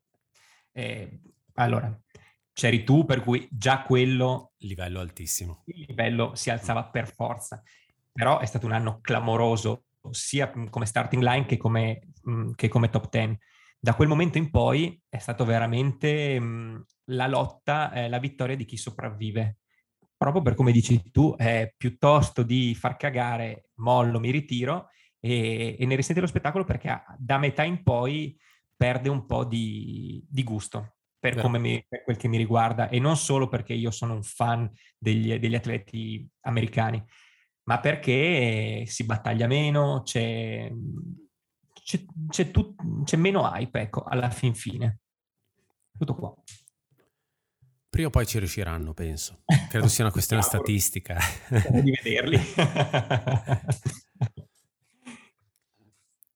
ok, io direi di passare a questo punto alla sezione gare corretto? Oh, è, è, il momento di fare il nostro recap delle gare del mese, quindi in quanto filo americani partiamo ovviamente da quello, gare americane. quello che è successo oltreoceano e ti do, ti do la parola. Direi che in America è stato for- cioè, uno dei mesi più, più ricchi e pregni di gare di livello, cioè stiamo parlando di gare molto molto rinomate e ehm, qualcuna spostata per Covid, altre perché proprio sono in questo periodo. Partiamo da, da Sonoma, Lake Sonoma 50 miglia, eh, gara che tendenzialmente sempre si tiene a, ad aprile, causa Covid è stata slittata fino, fino a settembre. Ne ha risentito uh, la gara in sé per il fatto che è stato un caldo tremendo, eh, e anche per la partecipazione, perché andando a scorrere i nomi su Ultra Sign Up mh, c'era veramente un parterre di tutto rispetto, poi si sono presentati praticamente, non dico la metà, ma un quarto, quindi ancora meno della metà. Magari anche per via del fatto che non è più Golden Ticket, non, ris- non, non ha più tutta questa importanza strategica esatto. purtroppo per chi gareggia.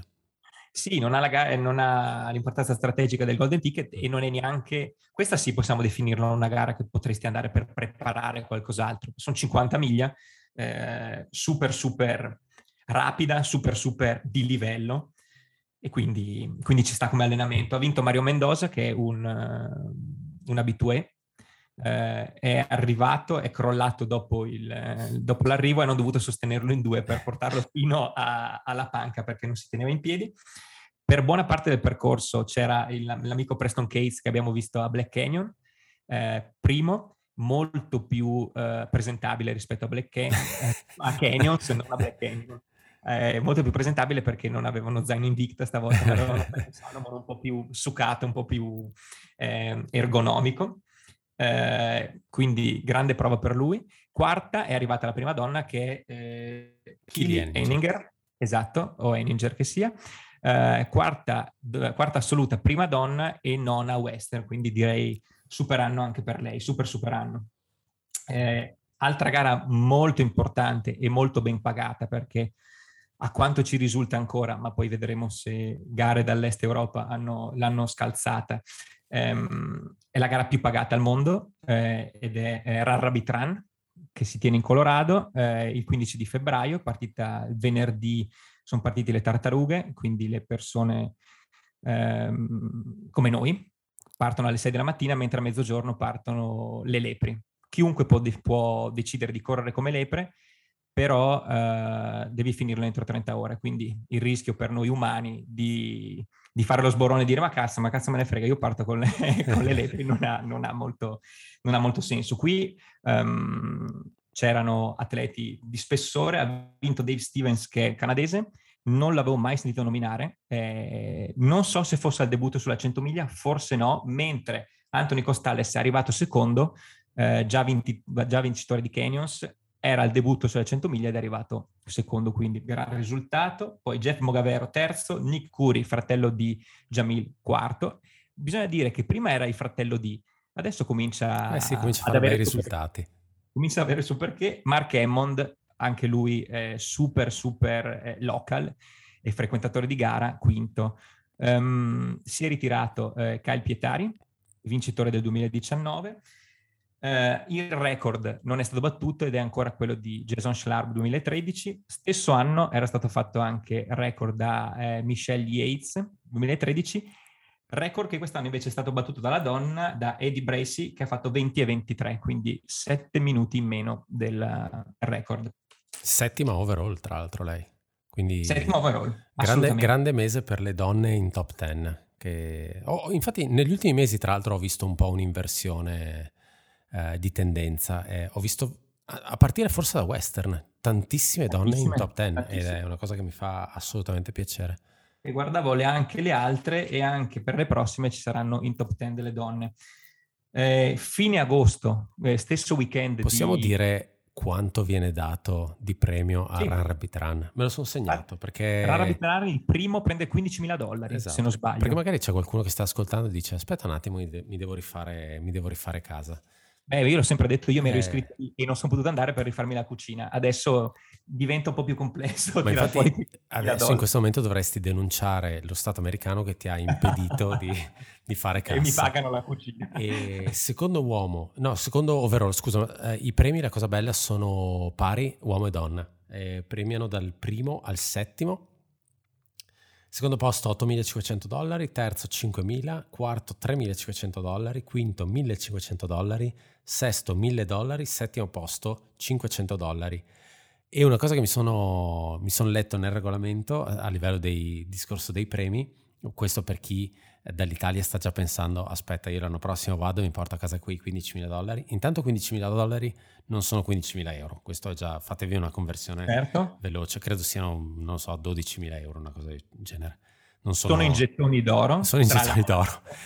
Te li danno no? e il, in realtà ti viene tolto immediatamente il 30% perché va in tasse americane che tu devi versare in quanto straniero quindi Fantastico. E poi magari ti vengono tassate anche in Italia. Esattamente.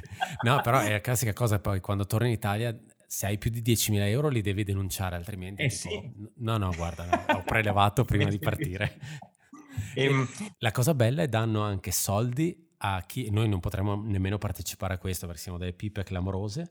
A chi vince la previsione di top uomo e top donna, eh, sia sulla 50 miglia che sulla 100 miglia, vince 500 dollari. Eh, sti cazzi. Cioè, prendere Dave Stevens, non so, neanche, eh, so. forse neanche Riccardo Tortini. Però quarto tempo di sempre. Eh, il tempo di Schlarb è indegno, che poi quell'anno era anche l'anno che ha nevicato ed è partito in canota. È stata una roba allucinante. E Schlarb, avevo visto una story di, eh, del suo allenatore che non ricordo chi è, forse David Roche, David Roche credo. Che, che, diceva che si stava riprendendo alla grandissima e diceva, diceva agli altri atleti di avere paura perché adesso, uh, che devono avere paura perché ora le ginocchia di Schlarb sono a posto e come nuove, quindi è pronto a fare disastri nei prossimi anni. Io ci credo. Un altro comunque, almeno per quel che mi riguarda, un po' sottovalutato, cioè sempre visto sì, forte per carità, però cazzo, record aveva fatto, aveva fatto quarto a UTMB, possibile? UTMB, eh, sì. Un anno, forse era addirittura allenato da Julien Chaurier, una cosa di questo tipo. Ho sta memoria di lui che aveva passato l'estate in Europa ad allenarsi. Se non sbaglio, Julien. Chaurier sesto a Rabbit Run, mi Corretto, pare. sesto, sesto, sesto. Ok, è uno che frequenta la zona. E, ehm, quello di divertente di questa gara, eh, mi ero letto ovviamente il manuale per partecipare, e mm, loro eh, fermano il tempo. Poi, vabbè, questa è la leggenda così. Il cronometro viene fermato quando tagli il traguardo e viene abbracciato da uno dei volontari che ha le orecchie da coniglio. Ed è meraviglioso, meraviglioso. Chissà se hanno mantenuto anche quest'anno col discorso distanziamento. Eh, ma infatti COVID. quello mi sarebbe... Avevano un manichino con le orecchie da, da coniglio. da abbracciare. Però ecco, secondo alla... me queste, scusa, eh, poi ti faccio vai, andare vai, avanti, vai. queste secondo me sono le cose belle delle gare che, che è difficile spiegare in Italia, nel senso è tutto troppo serio in Italia. E questo si lega al discorso che facevo prima sui 100 miglia. Non c'è bisogno che sia una gara infiocchettata, perfetta, i fuochi d'artificio in partenza, le frecce tricolori a metà e roba del genere. Cioè, può essere una gara che è un ritrovo di famiglia col coniglio che ti abbraccia alla fine. Ed è una sì. gara di valore enorme. Hanno eh, hanno una, un borsellino che è il quanto riescono a recuperare di soldi che è di 75 mila dollari. È una cosa indegna, cioè...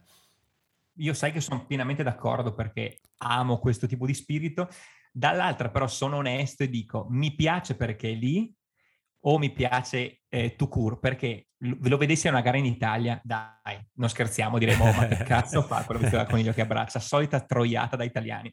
cioè, sì, lo fanno di là, io il primo a dire, mamma, ma quanto è bella questa cosa. Lacrima.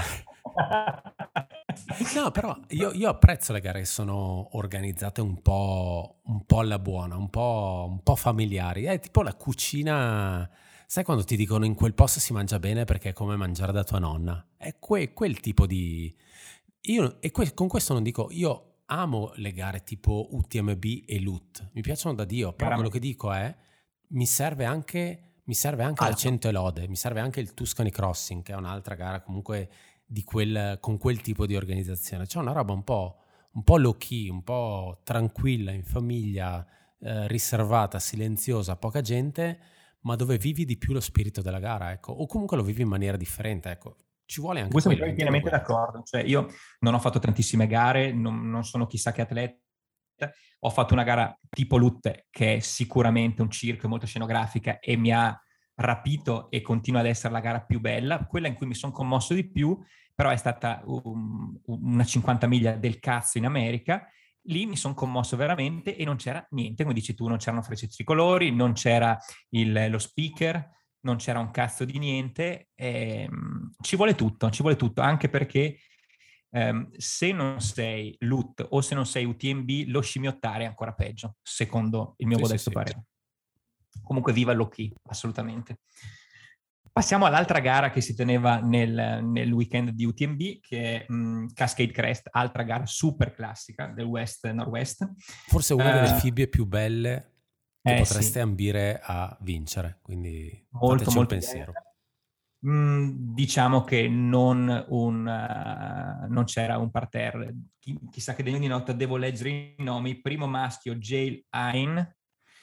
Quattordicesimo, eh, Don Grossman, l'unico che conoscevo. E diciassettesimo, Anche... Gary Robbins. Ah, grande Gary Robbins. Lui è di zona più o meno, perché è canadese, ma, ma bazzica lì. Eh, prima donna, anche lei top 10, è arrivata non assoluta, è Yitka Win. Lei è una amante di Cascade, ho visto anche altri anni. Deve avere anche un tempo ne, nella top 10, se non sbaglio.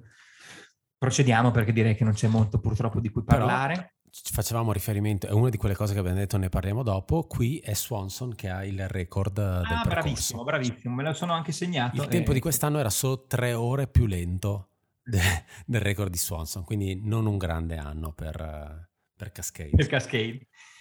Um, ci spostiamo a Utah, 13 di settembre abbiamo Wasatch con primo uomo Cody Priest, prima donna Rebecca Rick. Um, non conosco nessuno dei due. Terzo è arrivato Trevor Fuchs che uh, mi, se non sbaglio già vincitore di Wasatch e vincitore più volte di Art in le Hawaii eh, atleta Salomon da poco, eh, lui è di zona se non sbaglio, è, è dello Utah, quindi buon conoscitore. Record qui è Jeff Rose, l'uomo, e Bethany Lewis, figlia di Carl, questa però lei non la conosce. Ultima perché l'hanno corsa ieri praticamente è beh, la Bear, vincitore Adam Loomis, anche qui non lo conosco ma ha fatto l'ottavo tempo più veloce eh, di sempre. Donna Rebecca Windel, arrivata anche lei quinta assoluta, quindi come dicevi tu, eh, potere alle donne. Potere alle donne. Um, il record maschile è di Tal Collar, non mi sono neanche scritto il nome perché...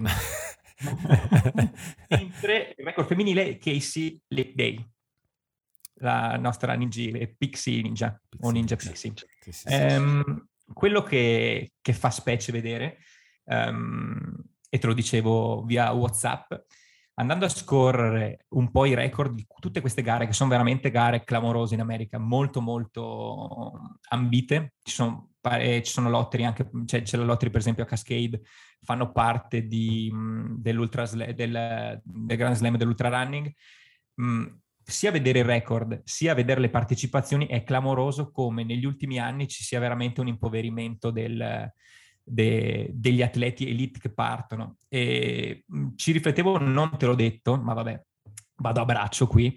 La, mia, la, la, riflessione che ho fatto è, è ehm, che come per tante cose la, colpa anche qui è della globalizzazione. Mi spiego. Uh, sicuramente aver reso uh, eh, UTMB la gara più importante dell'anno a privato uh, queste gare che coincidono più o meno come periodo o comunque sono difficili da sopportare in un, in un programma di allenamento le hanno assolutamente impoverite di, di gente che ci voglia andare per, per partecipare. È, è, brutto, ma a me affa- affascina il fatto che queste gare storiche siano state frequentate, corse da, dagli elite americani che avevano l'intenzione e la voglia di partecipare perché perché c'è il nome, perché c'è la storia e perché ho vinto questa. Adesso ormai, salvo western, salvo hard rock, ormai cioè, non fotte più un cazzo a nessuno se vinci Wasatch, non, fosse, non fotte più un cazzo a nessuno se vinci Cascade. È, è, un po' brutto, è un po' triste, ecco, tutto qua. Che poi era anche lo stesso discorso che faceva Fraioli, ehm, ricordo che aveva fatto una, una una puntata del podcast, non ricordo se il suo o se quello di Bowman o se quello di qualcun altro addirittura, um, dove Bowman. diceva proprio che la sua preoccupazione col discorso del, um, del UTMB Series era proprio quello del fatto del tutti gli atleti per un, per un, per un motivo o un altro alla fine saranno andranno verranno redirezionati sulle gare della Series e le altre gare un po' saranno, un po saranno abbandonate, ecco, tutto eh, qua. Eh, per forza, cioè inevitabile. A meno che, mh, ripeto, non ci sia da parte del singolo atleta la voglia di dire cazzo, è, sem- è 30 anni, 40 anni che questa gara si corre, io voglio mettere il mio nome nella bacheca. A livello economico, mh, visto la professionalizzazione dell'atleta, non ha molto senso, cioè il fatto di renderlo proprio un, un mestiere a, a, tutti gli effetti. Um, e, e, i casi sono veramente pochi, al di là, cioè forse Hard Rock è veramente quella un po' più di nicchia che è riuscita comunque a ricavarsi una certa, una sua certa um, epicità, una sua certa mitologia, se vuoi, per cui eh, non guadagno cazzo, arriva a sei settimane da, da UTMB, però cazzo, io voglio esserci. Ehm, sulle altre la vedo veramente, veramente difficile. E il fatto di essere low key probabilmente da questo punto di vista è penalizzante. Sì, sì, assolutamente d'accordo. E brevemente per tornare sul, sul, sul, discorso quantità di gare, quantità di 100 miglia in America versus quantità di 100 miglia in Italia, eh, abbiamo nominato 5 gare da 100 miglia in un mese. E sì. queste sono solo quelle che abbiamo nominato, hanno corso Miami 100 e ne hanno corse probabilmente altre 20, eh, ancora più piccole, ancora, o, o comunque ugualmente storiche, ma magari meno frequentate, quindi insomma... Mountain Lakes anche se non sbaglio. Altra fibbia bellissima. Belli- un, e altra gara bellissima. E altra gara bellissima. E altra gara dove non è facile entrare purtroppo. No.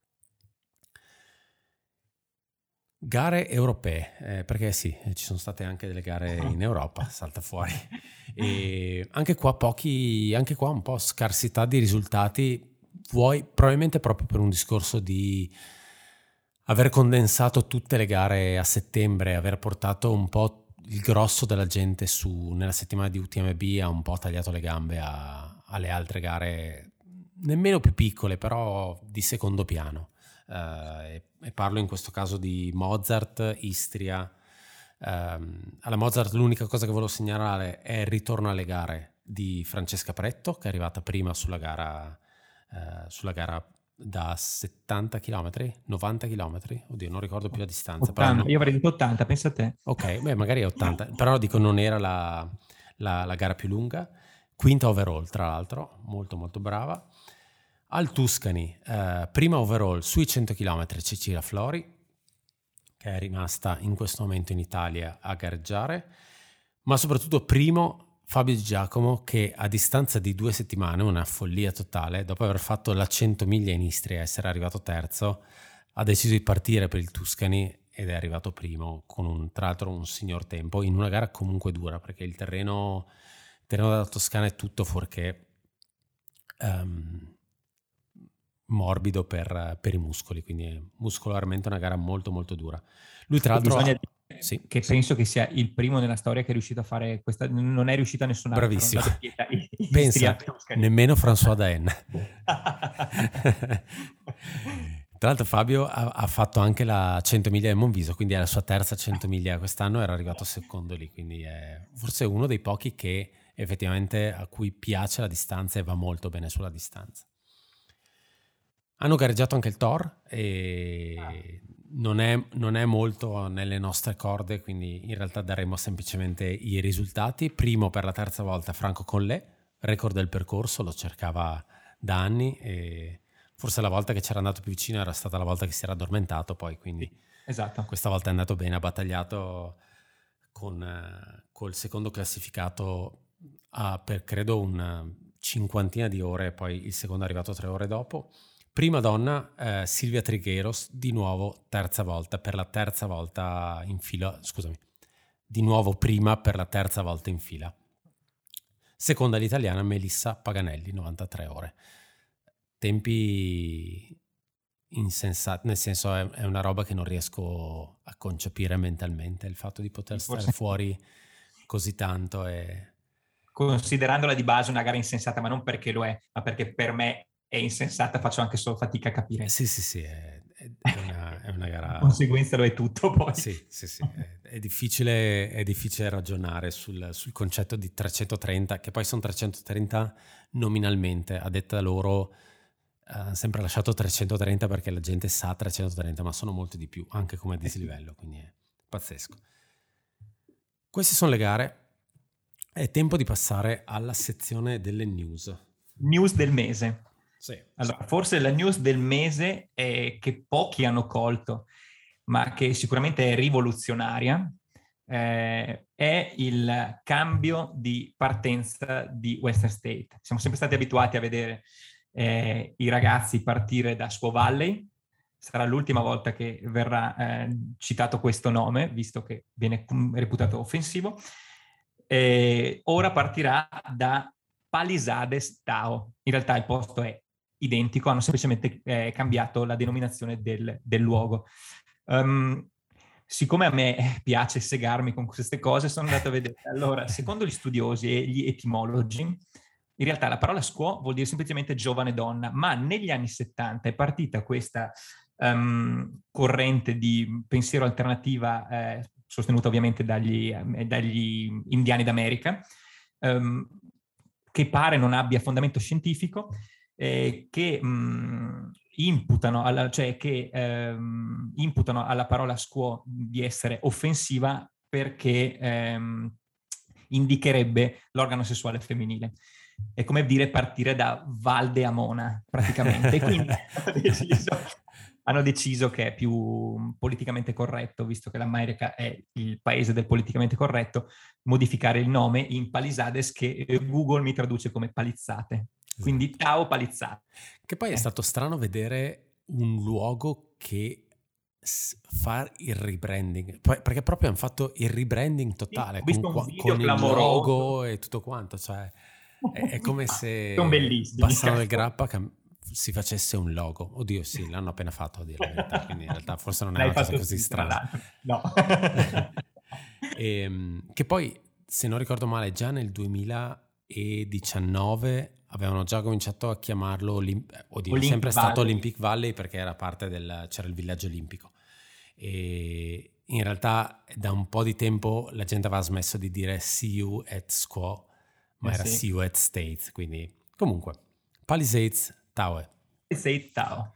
Nel caso se lo sentiste, quindi sapete, siete già sul pezzo. Non è cambiato un dire, cazzo, solo no, è sempre la stessa partenza, esatto. E, um, il giorno dopo di UTMB eh, è stato battuto un record grosso, quindi questa è la, la seconda notizia, All, all'Ultra Park Weekend delle 24 ore in Polonia, eh, Alexander Sorokin, che già aveva battuto il record di Zach Bitter, uh, delle, delle, 100 miglia uh, in pista. Ha battuto il record delle 24 ore correndo per, ah, mi sarebbe piaciuto segnarlo, mi pare 309 km, ecco qua, me l'ero segnato effettivamente.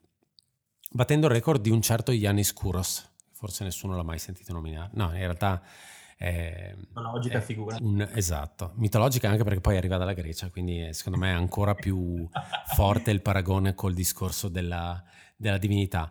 Record che uh, aveva provato a battere Killian, uh, magari qualcuno si ricorda, a inizio anno nella nostra primissima diretta di Unbuckled. Tutto è nato lì. In pista e ovviamente Kuros gli aveva dato aveva dato merda, diciamo, buttiamola così, a, a, a Killian per il tentativo, non ci sono sue dichiarazioni per quanto riguarda Sorokin. Sorokin che dice, ah, ho cominciato a correre qualche anno fa, prima facevo canoa, bevevo e fumavo, però vabbè, è un po' la classica storia di noi normale.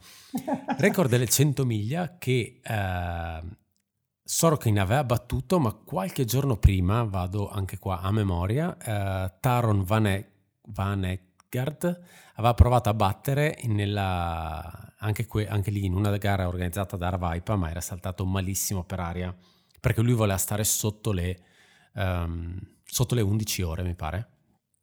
Eh, lui è l'uomo Tapirulan, se non sbaglio, l'uomo treadmill. Esattamente, è stato recentemente da Bowman.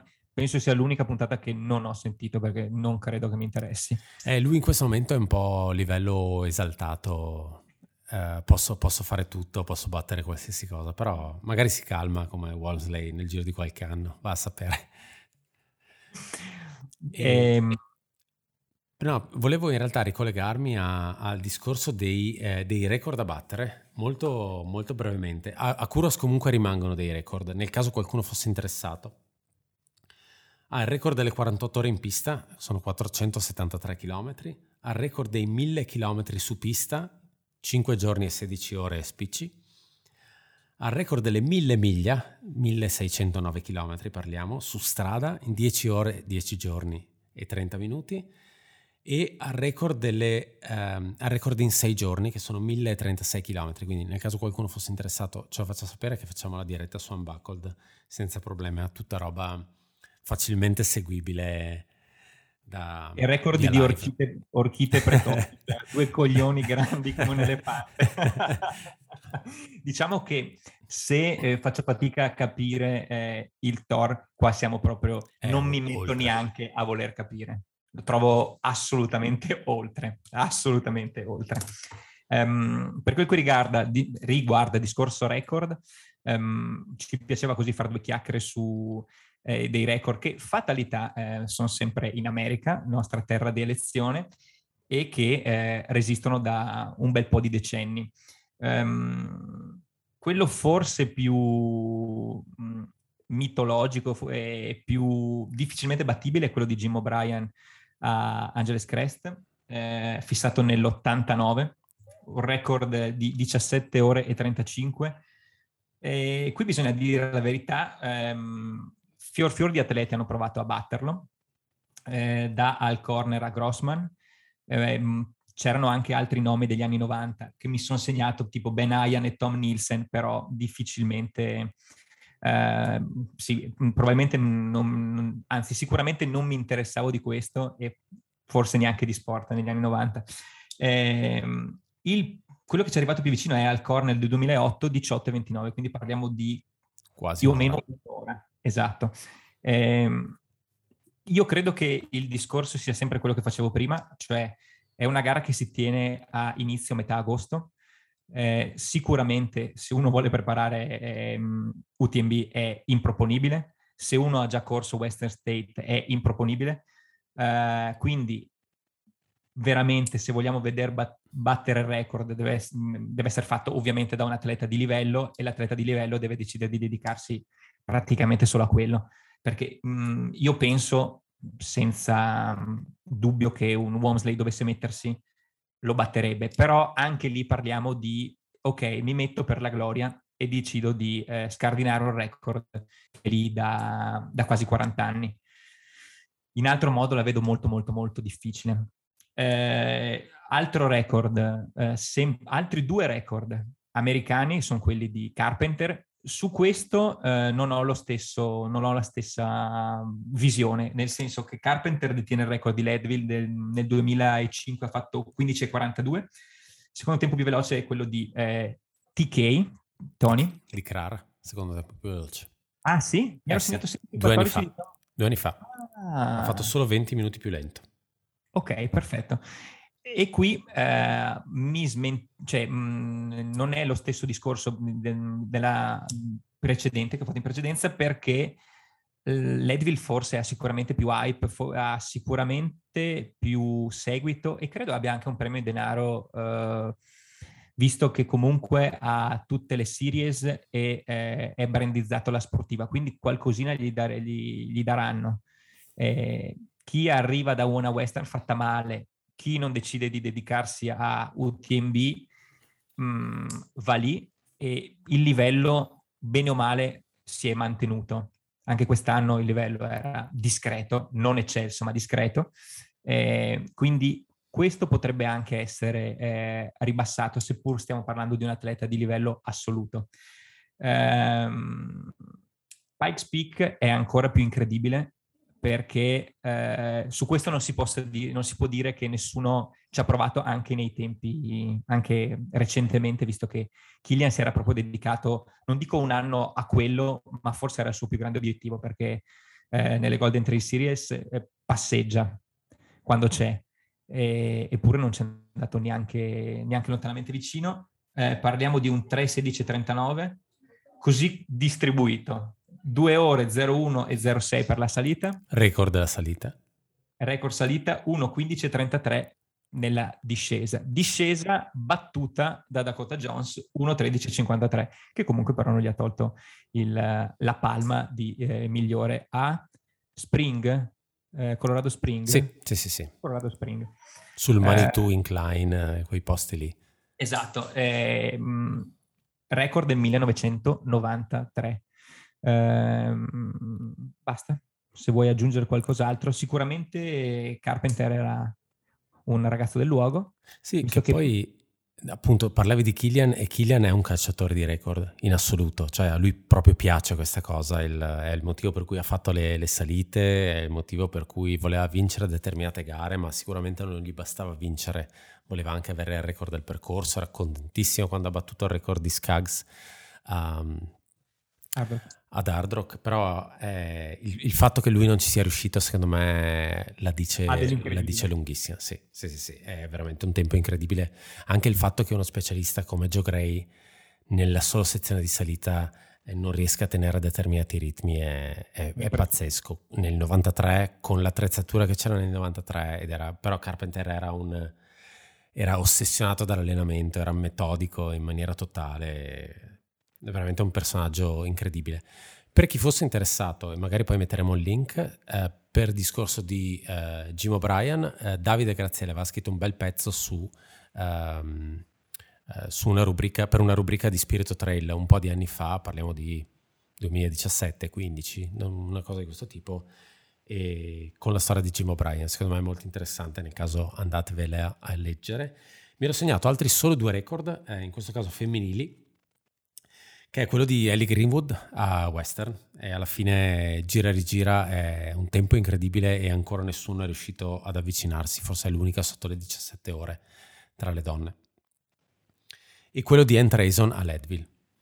Eh sì. E in quel caso lei è l'unica sotto le, le 18 ore e è stato, scusami, è in 18.06, in realtà è l'unica vicino alle 18 ore ed è stato proprio l'anno... Uh, che poi si vede raccontato su, anche su Born to Run, eh, nel caso se qualcuno fosse interessato o se qualcuno ha letto il libro, quindi con lei che salta per aria anche alla fine, quindi altri, altri, tempi, si parla del 1994, sì, me l'ero, me l'ero, segnato. Lei tra l'altro 14 volte vincitrice a Western States, sicuramente no, altri tempi ma un altro campionato.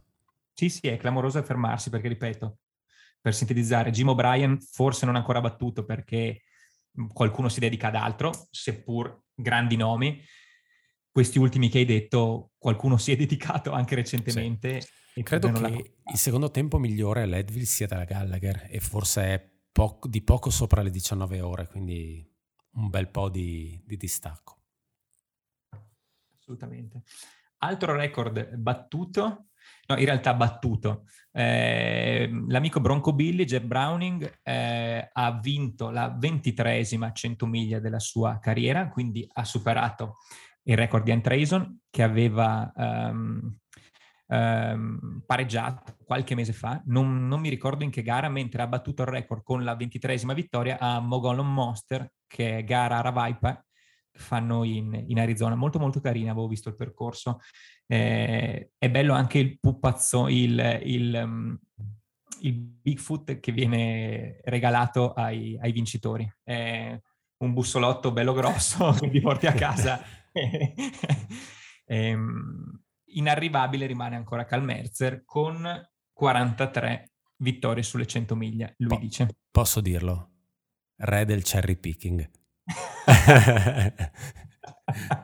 eh, e anche sì. lì eh, io, io, adoro Browning e, e, tra l'altro uno degli atleti um, che è riuscito nel corso degli anni, anche perché lui ha 50 anni o quasi, a mantenere uno stato di forma pazzesco, una, una delle figure fisse in top 10 di, di western. Consistente. Esatto. E vorrei vedere però di quelle 23 vittorie, è vero, ha superato la Treason, Treason diciamo 14 vittorie, solo a western, ha le vittorie a Leadville, vittorie di un altro livello. Con tutto questo nulla, nulla da togliere a Browning che comunque riuscire a quell'età ad andare ancora così forte è, è, sicuramente più in forma anche di gente che ha 20 anni, quindi è, è e avere il culo di vincere un hard rock perché al primo danno un bicchiere d'acqua. Cioè esattamente, da... esattamente. eh, altra super notiziona sempre dal mondo americano riguarda eh, forse nostro, la nostra guida spirituale Dylan Bowman, eh, che è stato inserito nel board di Western State. Eh, questo eh, è, va in linea con quello che già dicevamo nella puntata precedente, cioè la volontà di, del board di Western di svecchiarsi, di ringiovanirsi, di aprirsi a un tipo di comunicazione molto, rispe- molto diversa rispetto a, a, quella degli, cioè, a, a, quella precedente e di, se vogliamo, anche un po' europeizzarsi. Mm. Già l'idea di, di aver inserito Billy Young mh, andava verso quella direzione, sicuramente con Bowman hanno fatto un passo ulteriore, lui si sta spendendo alla grande, ormai commenta qualunque cosa, mi pare che domani commenti Broken Arrow. Corretto, assieme eh, a, con, a Corinne Malcolm, eh, Corny da Walter e Orge Meraviglia. Eh, esatto, esatto, questo è, sono i quattro super team. eh, quindi bene, siamo contenti per lui, lui è ovviamente entusiasta, penso che eh, lui, lui, è veramente il re dell'entusiasmo, il re della community. Assolutamente, lui si vede che ama, ama questo tipo di... scusa, non questo tipo di sport, questo sport e per sua stessa missione vuole fare di tutto per fare in modo che lo sport riesca a sopravvivere, migliorare e mantenere i suoi valori, quindi sono tesori nazionali che vanno mantenuti se uno è un attimo giù per infortuni, per un uh, DNF, ok, si mette sulle cuffiette con Dylan Bowman e veramente passa la paura, passa la paura. Anche se mi ha fatto strano, avevo ascoltato la sua puntata dove faceva il recap di quello che era successo ad Hard Rock e mi ha fatto strano il momento in cui eh, in quella puntata era intervistato da suo fratello e raccontava di quando nel 2019, il primo anno che hanno spostato Hard Rock il primo anno dove lui avrebbe dovuto fare la gara, lui si era rotto la caviglia. Una, ha avuto un infortunio, un infortunio grosso sì, sì. e lui era mezzo andato in depressione e quello è stato l'anno dove lui ha poi deciso di, probabilmente ha capito che eh, non poteva, il suo piano per il futuro non era quello del corro e basta e ha, si è spostato a Portland, ha deciso di mettere in piedi eh, il podcast che prima si chiamava in un modo che ormai non ricordo nemmeno più, ora si chiama Pillars, c'è un'app legata al coaching, quindi ha messo in moto tutta una serie di cose che adesso l'hanno portato a essere veramente una figura importantissima, forse addirittura una delle più importanti a 360 gradi nel mondo, nel mondo del trail. Quindi... Comunque anche ottima scelta il trasferimento. Dici Portland, dici Allegria. Cioè esatto. penso che fa 350 giorni l'anno. Ehm, news invece tornando in Europa, eh, questa cosa è caduta un po', un po dal nulla. Uh, a un certo punto, un paio di settimane fa, arriva una mail da uh, UTMB, una mail dedicata al discorso del proteggere la salute dei partecipanti, eccetera, eccetera, Quartz Program Event.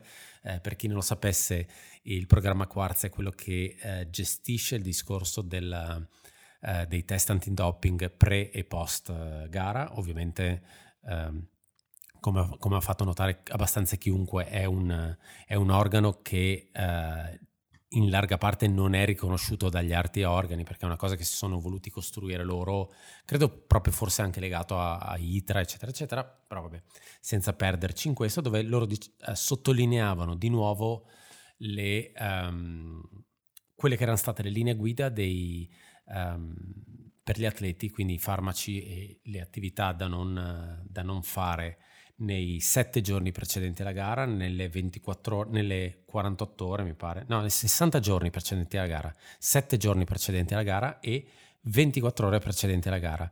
La cosa particolare che ovviamente noi non potevamo sapere perché in quanto Uh, forse c'è stato un, un, un, disguido, a noi non è arrivato, è andata in siamo spam. evidentemente atleti pro, ma a noi non è arrivata la, la comunicazione. Nelle 24 ore precedenti alla gara è stato vietato l'uso degli analgesici, quindi ibuprofene cose di questo tipo, che è una cosa abbastanza innovativa per quanto riguarda le gare. Purtroppo è una pratica diffusa quella del del prendere occhi, moment, eh, tachipirina, qualsiasi cosa in gara pur di non sentire livello. dolore. Infatti capita spesso di trovare purtroppo per terra sia gel che bustine di occhi o roba del genere. Sono stati, penso, i primi a decidere per, per, per regolamento di vietare queste cose e facevano notare che alla fine nei test era venuto fuori che tre atleti erano risultati positivi all'utilizzo di ibuprofene ma si era deciso di non prendere eh, provvedimenti disciplinari, quindi dare una sorta di ammonizione eh, credendo alla buona fede dell'atleta. Ok, questa cosa ha fatto sbroccare completamente Jason Coop. che, che, è andato giustamente completamente via di testa. Lui ha fatto tra l'altro una serie molto bella di cinque episodi sul eh, discorso del doping, serie che vi consiglio di andare ad ascoltare, soprattutto se siete un po' uh, fluent con, con, l'inglese, anche perché sono argomenti un po', un po complessi. Però senza uh, entrare nel, nel, merito dei medicinali 60 e 7 giorni, perché poi ovviamente parlano di trasfusioni, medicinali uh, bloccati anche dalla WADA, eccetera, eccetera. Senza entrare nel merito di quello, la cosa che l'ha mandato completamente via di testa sono due cose. Il, nelle 24 ore prima, in teoria, non potresti usare medicinali eh, per il controllo dell'asma, quindi classico ventoline, eh, ventoline cose di questo tipo, e lui dice giustamente, eh, a parte il fatto che rientra all'interno di una uh, lista di medicinali, i famosi TUE, quindi quelli um, consentiti nel caso tu avessi un problema fisico per cui hai una ricetta medica che dice li puoi usare, però il discorso è, um, lui va contro al fatto che UTMB dica è per la sicurezza dell'atleta il, non, il, il, fatto che l'atleta non debba utilizzare queste cose quando dice no, eh, la sicurezza dell'atleta è il fatto che possa utilizzarle, perché se soffre pesantemente di asma è proprio un motivo per cui um, rientra in lista. Ma a parte questo lui dice, secondo gli studi comunque cose tipo ibuprofene non spariscono dal corpo dopo 24 ore, quindi è ridicolo che venga fatto un test e che va a controllare la presenza di queste cose. Quindi vedremo come va a finire, vedremo come si svilupperà questa cosa. È evidente il fatto che nel mondo del trail comunque non esiste ancora un, un, un processo uh, reale e sensato sulla gestione del doping. Diversi enti stanno provando a, a muoversi in direzioni. Quello che diceva, diceva Jason Coop è L'unica cosa è gli atleti vogliono dei paletti definiti e questo tipo di, di regolamento stabilito da UTMB era tutto meno che definito, quindi insomma vediamo se andranno un po' a, a metterci mano. Ecco, questa era la parte della, farmaceutica, anche per questo, per gli amanti della farmaceutica abbiamo coperto anche queste cose. E, Guardiamo le ultime due news, una è più un consiglio sì. per la visione. Forse è l'unica vera news di questa cosa, dato che è una cosa successa oggi, esatto, oggi primo ottobre. Eh, sì, perché per noi sì, italiani, perché andava, per la premiera era luna di notte, ho ben pensato di lasciar perdere e di guardarlo stamattina. Um, è uscito un video che vi consigliamo di Billy Young um, sulla resurrezione di Anton Krupicka a Leadville, a Leadville 2021. Um, il tema si prestava a un'epicità hollywoodiana clamorosa. Um, Billy Young è, è uno um, avvezzo a, all'epicità, a um, cori, musiche, invece diciamo che è stata una, una semplice, non dico una cronaca della gara, ma più o meno sì, molto asciutta nei, nei contenuti. Eh, l'intervista a Krupic è stata molto, molto semplice, lineare. Eh, non hanno caricato di, di, troppa, di, troppa, epica, forse anche su, su indicazione di Krupicka, non lo so, magari potrebbe anche essere un'idea questa. Da vedere sono 18 minuti, se non sbaglio, una ventina di minuti. Um, Leadville passa sempre per essere una gara possiamo dirlo, un po' di merda. È un out and back su eh, una strada carrozzabile, non una carrozzabile dell'altopiano di Asiago, ma una eh, carrozzabile del Colorado, quindi molto molto larga, eh, strada battuta, però ha dei, ha dei passaggi, dei panorami clamorosi, soprattutto l'Ope Pass che è poco prima di metà, se non sbaglio. Sì. Eh, è veramente mm, uno, spe- cioè, è uno spettacolo da vedere. E, ehm, bisogna dire che le riprese col drone che ha fatto Billy Young sono veramente, veramente fighe, quindi se avete 20 minuti da buttare prima di andare a letto o appena sveglia la mattina per darvi un po' di carica e pensare se ce l'ha fatto lui ce la faccio anch'io, eh, vale, la pena di, vale la pena di guardarlo. E chiudiamo la sezione ah, delle news. Chi- sì, chiudo dicendo eh, si ritorna a vedere eh, Tony a torso nudo che corre ed è esatto, quello vale, questo, per, quello vale tutto. Per tutti i fan, infatti non dico solo per le fan, ma per tutti no, no, i fan. No, è, forse è più maschi della, della, della corsa, e soprattutto per quelli che si sono approcciati alla corsa proprio vedendolo, vedendolo correre. Perché infatti secondo me c'è tutta una generazione di gente che si è approcciata al mondo trail quando lui di fatto si è tolto da quel mondo, quindi è... Beh, penso la nostra... Cioè, sì, sì, abbastanza, forse siamo stati lì lì, io ho avuto la fortuna di vederlo eh, credo due volte a UTMB, quindi insomma un po' di anni con lui in gara me li sono fatti, però quelli che si sono approcciati negli ultimi 5-6 anni effettivamente quello. l'hanno mancato. Sì, sì. Esatto. A, a, limone l'hanno visto. a limonare. infatti dicono, ma io l'ho visto, ma non è un grande skyrunner secondo me. C'è di meglio. L'ultima news si, si, ricollega un po' a quello che è stato il, il fil rouge o comunque la mia ossessione per questa puntata, cioè quello del organizzatore di gare, piantatela di nascondervi dietro a un dito, organizzate qualcosa su lunga distanza.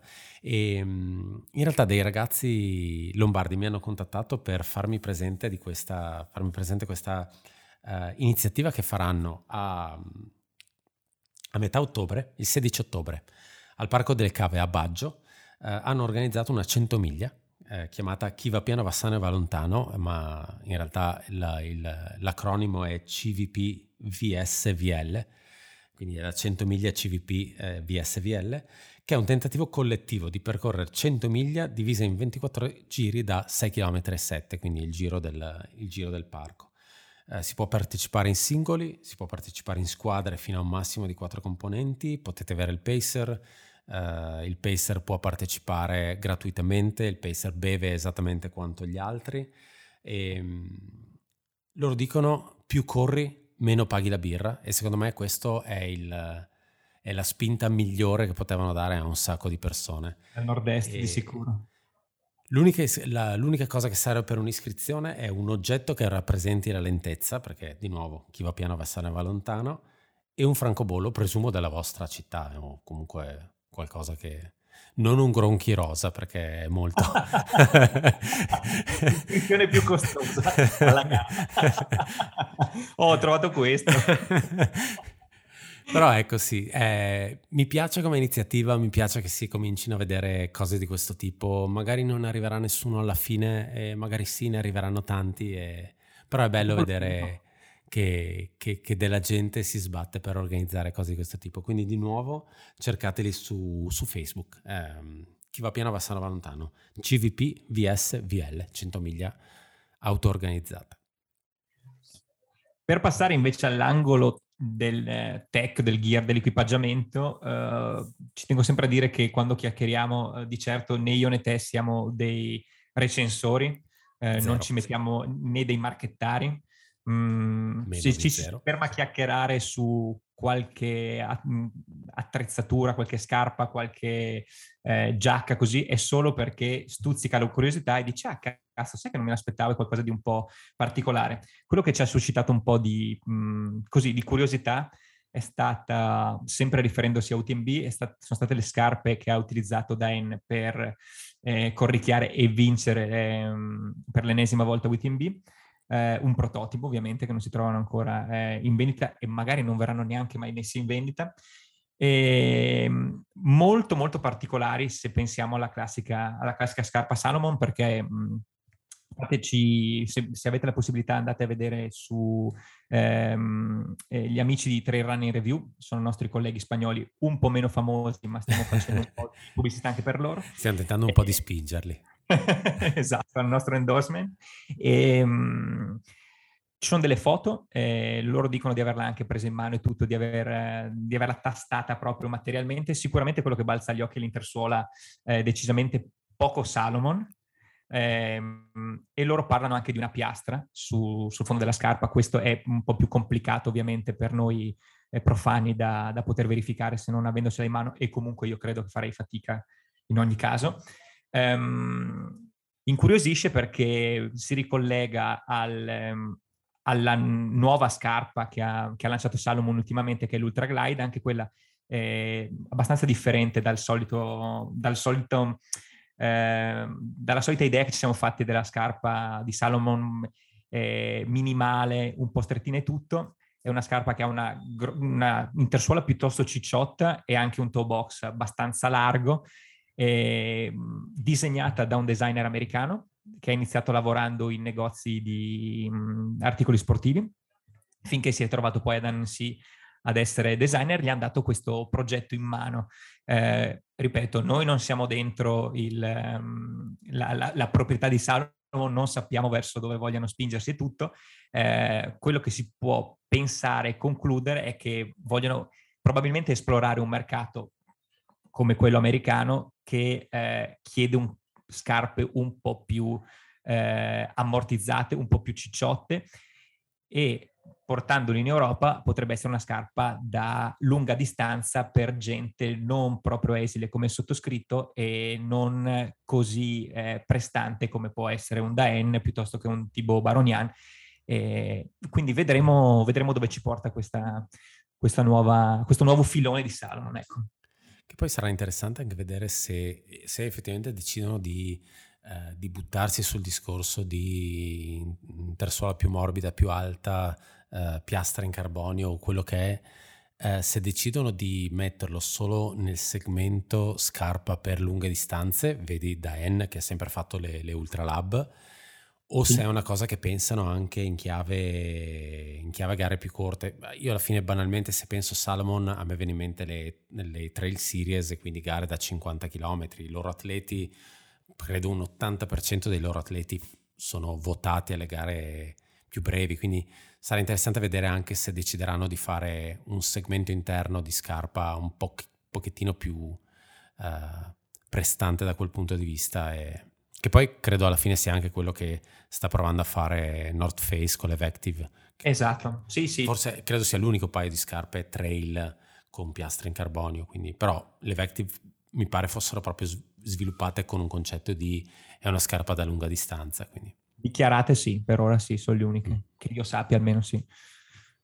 Poi sicuramente quelle scarpe non arriveranno con quella forma, no, non ci vedo le avevano fatte, gliele avevano fatte per Daen, per Hard Rock, quindi con le ghette integrate. Ecco, le ghette non esisteranno. Magari ci sarà no. il calzino come Ultra Lab 3 adesso, però più che altro c'è tanta gente che patisce, patisce, il caldo e mettere delle ghette, anche per dire UTMB non sarebbe proprio gara da ghetta, sarebbe gara da... il, il piede ha bisogno di respirare, però Dan può probabilmente anche vestire delle tutto. crocs e, e, e, arrivare comunque al traguardo in 20 ore, quindi non è, e, non è roba nostra. Che e diciamo la verità, è lui che ha lanciato la moda del cappellino da pescatore che adesso esatto. stanno prendendo tutti. Esattamente. Tutti, tutti, tutti, Infatti lui l'ha già abbandonata perché comunque lui esatto, è già esatto. avanti. La sua moda adesso è lo zaino con le casse di vino dietro. da portare in rifugio. Anche se una di quelle cose che Daen ha sempre mantenuto negli anni sono gli exo di Salomon, i compressivi, quelli... Uh, il fuso sotto il pantaloncino. Sì, e il calf, quello per il polpaccio. Quello è sempre stato, forse l'unico atleta Salomon a usarli. Ed erano stati sviluppati, penso, se non ricordo male, da Killian. E Killian alle, alle prime western che ha fatto, se non mm. sbaglio, aveva... Sì, era vestito da gelataio. Eh sì, eh sì, eh sì. Quindi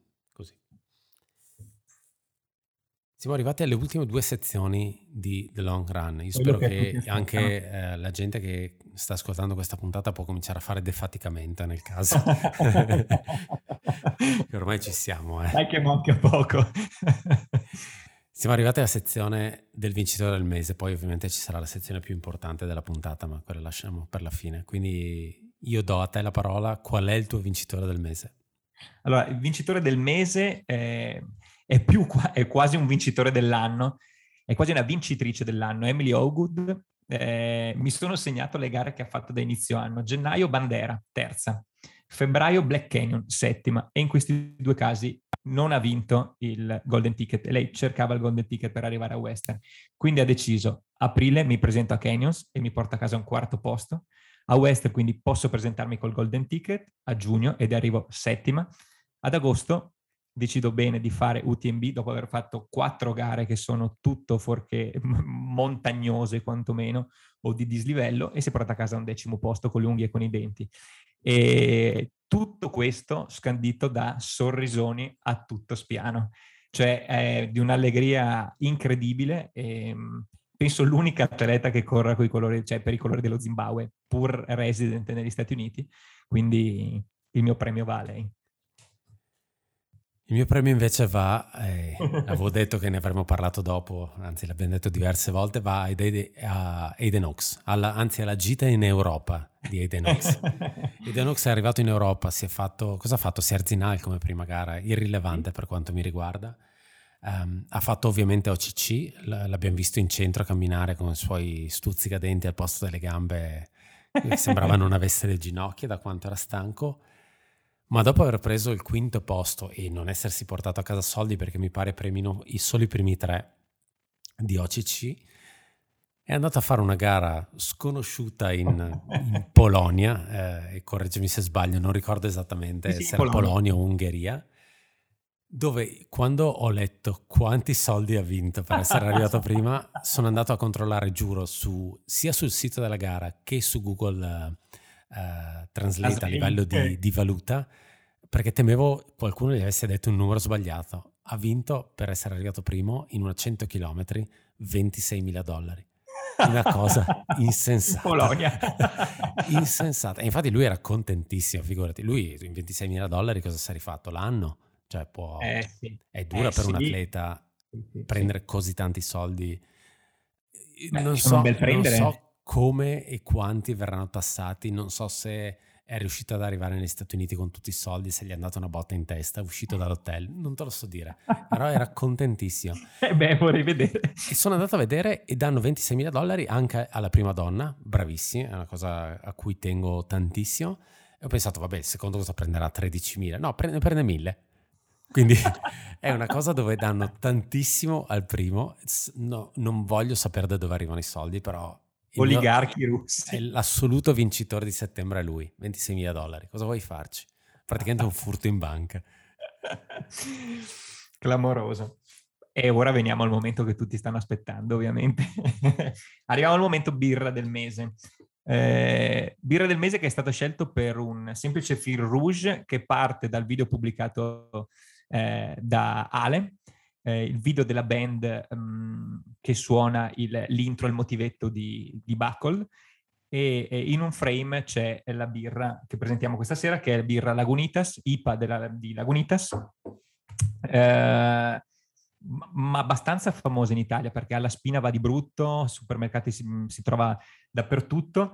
Eh, proprio giusto due note, eh, il birrificio nasce nel 93 e ha un'esplosione clamorosa, cioè eh, arriva nei primi anni 2000 ad essere uno dei cinque birrifici artigianali più diffusi in America e che producono di più e che quindi vendono di più.